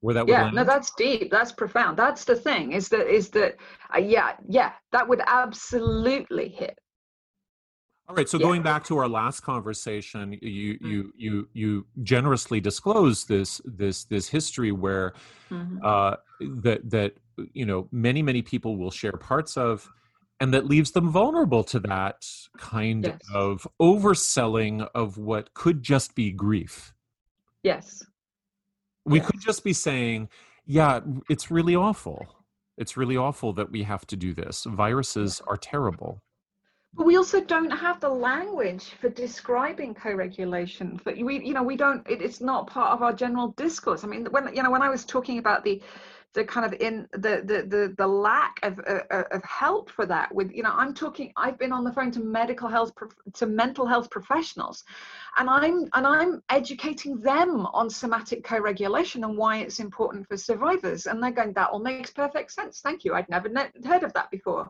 And who's the expert in within this conversation? This we don't have the language for it. We don't have the cultural you know um the cultural uh, view that this is something important. We don't we don't deal with it well in any way shape or form. And you have to put that alongside remember. The other side it's like two um two Uh, two dynamics in tension. One is the need for proximity and the other is the decreasing amount of trust in that proximity. Oh wow yeah exactly Right? right. Because because strangers out there people i don't know out there even people who are my friends do i trust them right now? Do i trust you know i've never been more in need of that hug and never been more scared of going for it. Oh so that is there and i don't think i'm unusual in that i think that is incredibly common it's just that i have a language and a history for explaining it i think these are primal fundamental human needs that i have had to understand right. because of my history, but that are universal. It's the canary, it's trauma survivors as the canaries in the coal mine again. Right? Right. So we can explain things in ways in which will hopefully make sense to um, you know non-survivor populations. Because what we're describing, you're also going through. Well, uh, also, I think then the the the the listening has to extend to well, well, what did you do? Like, and how did you how did you learn to take care of yourself? Because, and how did you learn in the absence of care? How did you learn in the absence of of structured networked care? How did you learn how to do these things? And and did it help? And did it help when somebody handed you you know, uh, a series of Kundalini yoga mantras and told you to breathe really hard? Uh, and did it help when somebody sold you the story that uh, you know the this green smoothie was gonna was gonna cure all your problems? I think the reason why I'm laughing is because uh, it's it's incredibly rare that survivors are asked that question, and yet um, we are the experts. We're the ones who've been coping. We're the one, you know, the very definition of the word survivor rather than the victim is someone right. who's coped. Right? Like I've got this far. I've held my life together. Therefore, there are strategies that I use that work, and I'm used to finding new strategies. It took me it took me about three weeks to get my emergency strategies in place um, it's probably going to take me another six months to get the you know the rest in place um do you mean following but, lockdown? Uh i mean in terms of you know the things that i need to keep myself regulated. Right. Um so there's immediate kind of first aid stuff that i have in place. I have an emergency diazepam prescription. Let's normalize having valium in your house um, which i haven't needed to take but it's there if i thank need it. thank you theo. Thank you. Thank you Well, it's first time we've had a guest return or same interview but used for two several weeks. And just if you look it over to the scope, she's such a fascinating thinker. I am also a religious studies.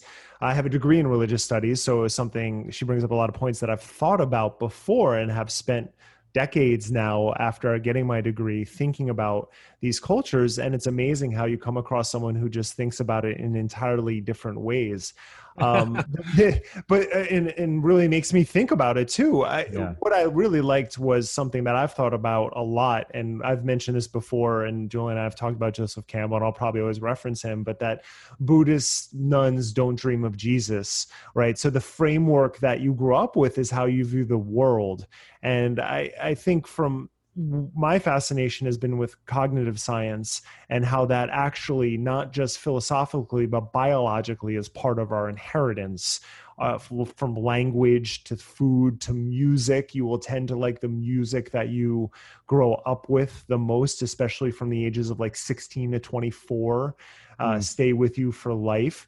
Hmm. But that's an important thing in, in a globalized society because I, I think us growing up in a globalized world, we don't recognize that for most of history, people couldn't fly places and so didn't have contact with people and all contact was hearsay.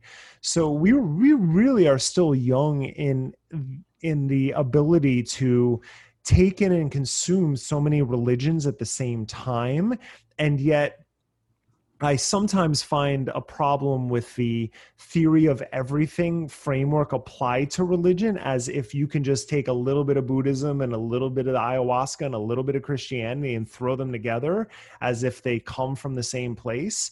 And in mm. some primordial ways, they do, but from the context of a culture, they are very different. And that differentiation doesn't always happen when people are trying to approach, to- approach topics, especially in the blending of the conspiritualists that we talk about all the time. Right.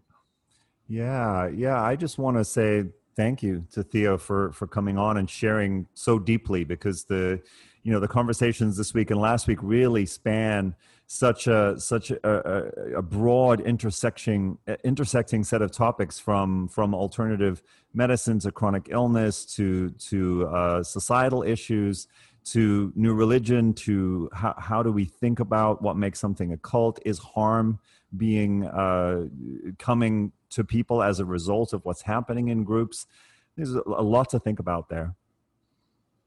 And i also want to bring up something she said. I have this uh, you're on YouTube, you'll see it's the Norton Anthology of Religions. This is the six major religions. It's about 3,500 pages of religious thought and it's a fascinating uh, reference book that I turn to when I'm doing research on different uh, articles.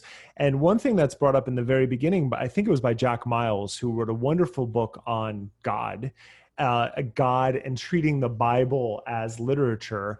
Is he talks about um, how they once had a scholarly meeting where uh, hundreds of religious scholars were in a room to talk about a definition of what religion means. And mm. the very first thing they talked about was this, and that the conference almost ended because it got so heated that people were just fighting over it. um, and uh, but to her point about treating religion as a noun or a verb instead of a noun, uh, mm. One of the best classes I took, and Jack Miles also wrote a book on this, but this was in 95, was taking a class called Bible as Literature. And it was taught by a priest, but he brought no theology into it in terms of indoctrination or anything trying to put across mm. the message. We looked at the Bible as if you would read any other novel. And right. if you haven't done that, I highly suggest it because it'll change your perception on where it comes from and what it's saying. Yeah, I, I had a similar education and the benefit of uh, being able to be in Northrop Frye's last class uh, that he uh, taught at Victoria College at University of Toronto. He, uh, I think he pretty much is at the forefront of the Bible as literature uh, movement through the 50s and 60s, and um, yeah, that was that was wonderful. Like what he what he did is he outlined uh, comedic structures and the repetition of symbology and um, and and the journey metaphors that uh, progress from Old to New Testaments, and yeah, that was a really really rich time. But then, you know, equally rich is uh, me being able to speak with Theo over the last years for hours and hours and hours over about the the the notion of lived religion, which I had never really thought about before. Like, what do people actually do? Uh, when they say they believe something, uh, regardless of the creed they use or how they identify in a census. Like, what do they actually do in their daily lives? What do they have on their altar? Uh, because that's going to tell you a lot more about how they treat uh, their fellows and the world than you know whatever document they've signed on to. Mm-hmm. And last point I'll bring up, and it's brief, but Matthew, uh, I can point you to a few different studies that show that placebos do work even if you're told it's a placebo. It's it's actually one of the most fascinating right. aspects of pharmacology. I can give you a pill and say there is only sugar in this pill but i'm going to give it to you for your headache and it there is a good chance it will help your headache well you know that that's actually that actually is reflective of the original meaning of or the the original latin which is i shall please right? And and that always meant to me it also always implied that um, the patient was going to intentionally give the gift of health back to the doctor because they had been offered something. And that seems to imply some sort of like understanding or transparency in the exchange right? And it also in that episode of unwell we referenced earlier there was uh, the i actually was happy that they opened up with a clinical uh, nurse who distributes essential oils who says, you know, it's probably placebo sometimes. And then right. you have her with a patient who smiles and looks at her and goes, you know, I don't know if it's the oil or the attention you're giving me, but uh-huh. I feel better. right. Uh-huh.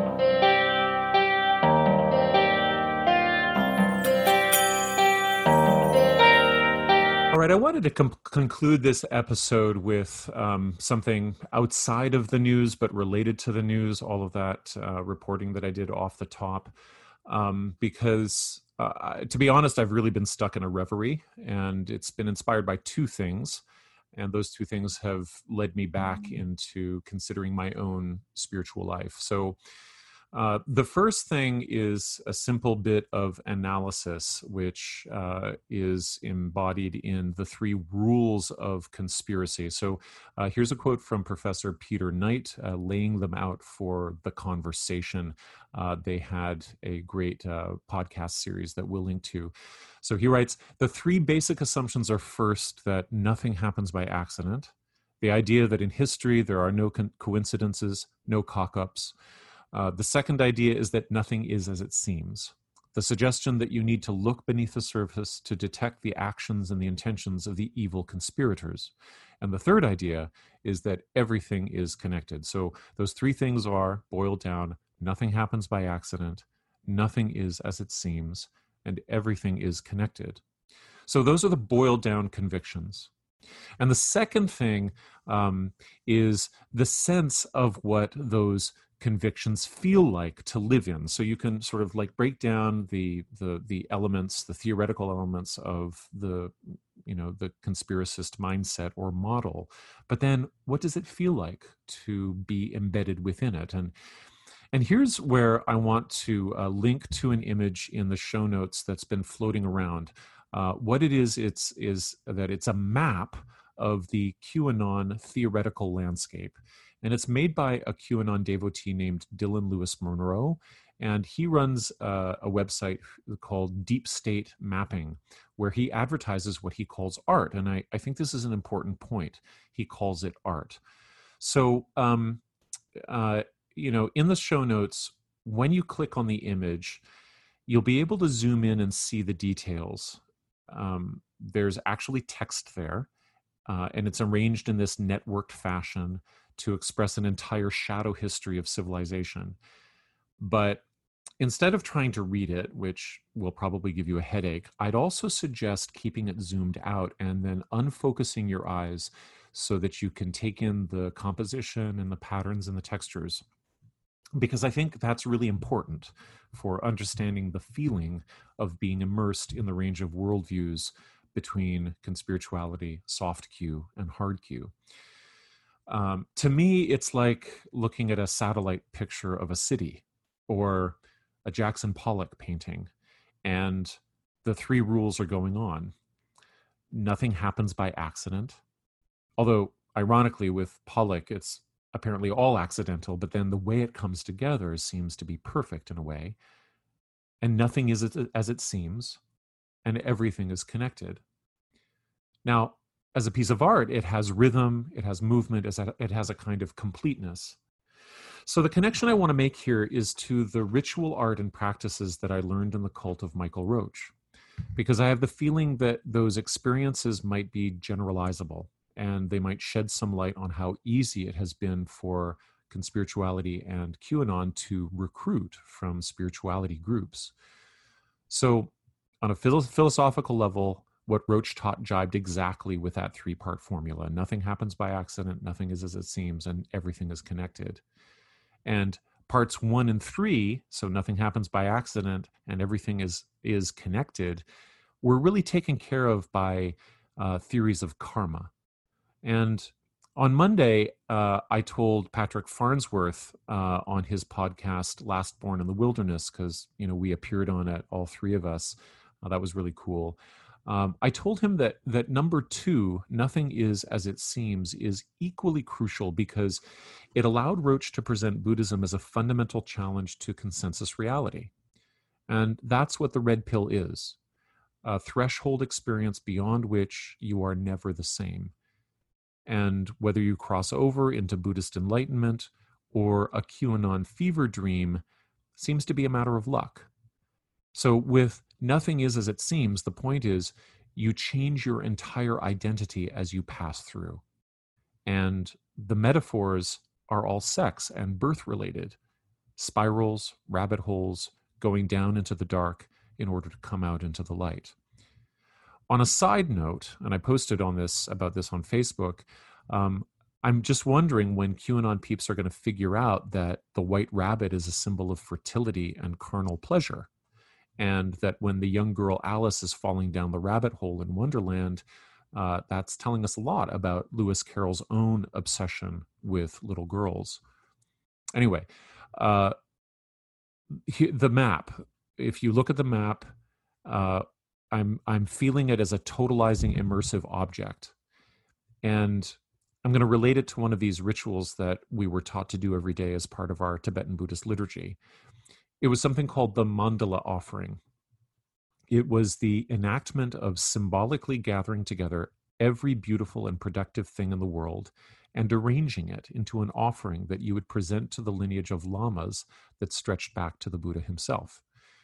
Now, this wasn't just a visualization. The Tibetans are really hands on in an almost animistic way. So, when we went to Kathmandu and stayed in a monastery there, we were encouraged to go out to the shops by the Bodhnath Stupa and find a three ring mandala set. Uh, they're made of copper or brass or, or something called white metal.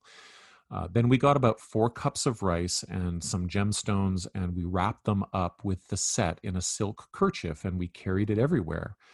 So because you you were supposed to do the mandala before every set of prayers and it was kind of a sweet thing to do. So you would take it out and you would clean the bottom plate which was um, you know as i said brass copper uh, white metal uh, and you take this rice and rub it on it as though you were cleaning it and then you started the chant uh, and there were seed syllables, and then a whole list of objects that you wanted to offer to the Buddhas, uh, represented by the gemstones. So, food, medicine, a chariot, the cow that never runs out of milk, gold, and then wish fulfilling jewels. When I got back home, um, one of the things that I used, Canadians will know this, is that when you when you bought red rose tea uh, through the 70s you know for the 50s 60s and 70s and 80s i think they gave you this little ceramic figurine usually a dog or something and so i had a lot of those a collection and i would put those into the mandala set and so it brought together this you know sort of aspect of my own family you know tchotchkes uh, that that i was able to offer as i was saying these prayers to the buddha. The whole thing was very calming um, and I'll link to a video of a monk going through the practice. Um, now, at the end of the chanting, you're holding this castle made of rice and trinkets, and you're meant to focus all of your love and attention on that castle, on that mandala. And you're to imagine that the Buddhas were so pleased with you that they exulted in your care and your generosity. And then when the prayer was over, you let the whole thing crumble and fall into the kerchief like the dissolution of some sort of beautiful dream, but also the humbling dissolution of your sense of identity and your sense of conventional reality. Now, this wasn't just like an occasional thing. You did it every day. And some students were even assigned the task of completing 100,000 mandala offerings before proceeding on to the next teachings. So, one thing that I want to point out about learning this stuff as a long, young traveling white adult uh, in you know exile uh, Tibet and um, you know places like uh, you know um, Bailakuppe and and so on is that it kind of sent you back into kindergarten. So there we would be sitting on the floor, sing-songing something in a foreign language. Uh, we learned the Tibetan alphabet. We did the Sanskrit alphabet. Uh, when it came to writing, they handed us these little newsprint workbooks that were printed in Nepal with letter exercises. Uh, so I spent months of my life going to primary school in a Tibetan refugee community. And on the surface, I told myself I was studying a spiritual path, but a large part of that um, was actually that I was trying to have an early life do over um, as if becoming Matthew in Toronto or Dublin or Vermont or wherever I ended up was some sort of like wrong turn. And if I became six years old again, but Tibetan this time, my life would make more sense. So I'm thinking about this in relation to the Q map because Monroe, the artist, has obviously gathered together an entire mandala of deep and meaningful data to him, and he's offered it to his uh, gamified community. And if you take another look at it, the map itself also carries hints of the meticulously designed compositions of tantric icons. So, Travis View, the most obsessive and dedicated Q researcher out there, he's the co host of a QAA podcast and he writes for Washington Post. He always says that Q is a big tent theory designed to absorb everything else. And usually we talk about that as though it's kind of imperialistic, like it's it's going out and like co-opting things. And and that's true, but I also think we can think about it in another way. That it's about gathering meaningful things. Uh, and things that are precious because they are meaningful. Uh, you know, broken threads of history, things that haven't been solved, mysteries, things that glow in the dark, and to bring them all together in a kind of ritual meaning making. And the other thing that Monroe is obviously doing is gathering up, you know, all of this, all of these unanswered questions. Uh, and, you know, he's creating a fabric.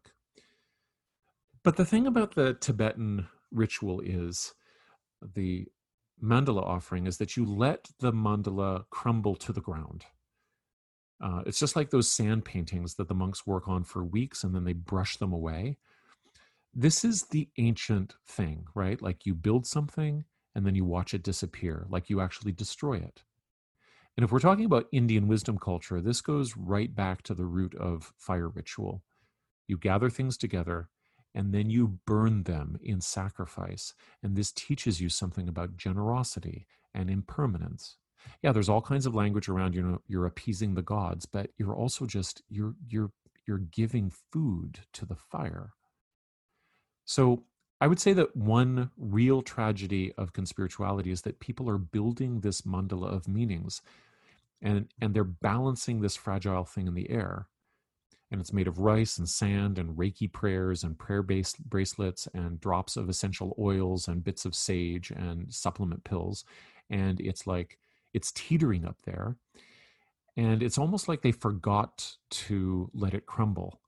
And as time passes, and as it's harder to hold in the air, and as they start to tremble more and more, of course, they're going to stiffen up. They're going to hold it more tightly.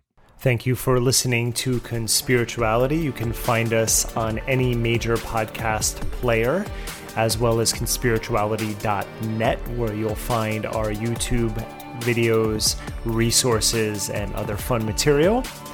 You can also find us on YouTube directly at youtube.com slash conspirituality, on our Facebook page at facebook.com slash conspirituality podcast, and finally on Patreon at patreon.com slash conspirituality.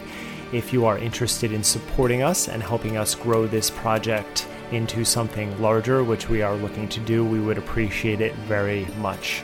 Thank you, everyone, and see you next week.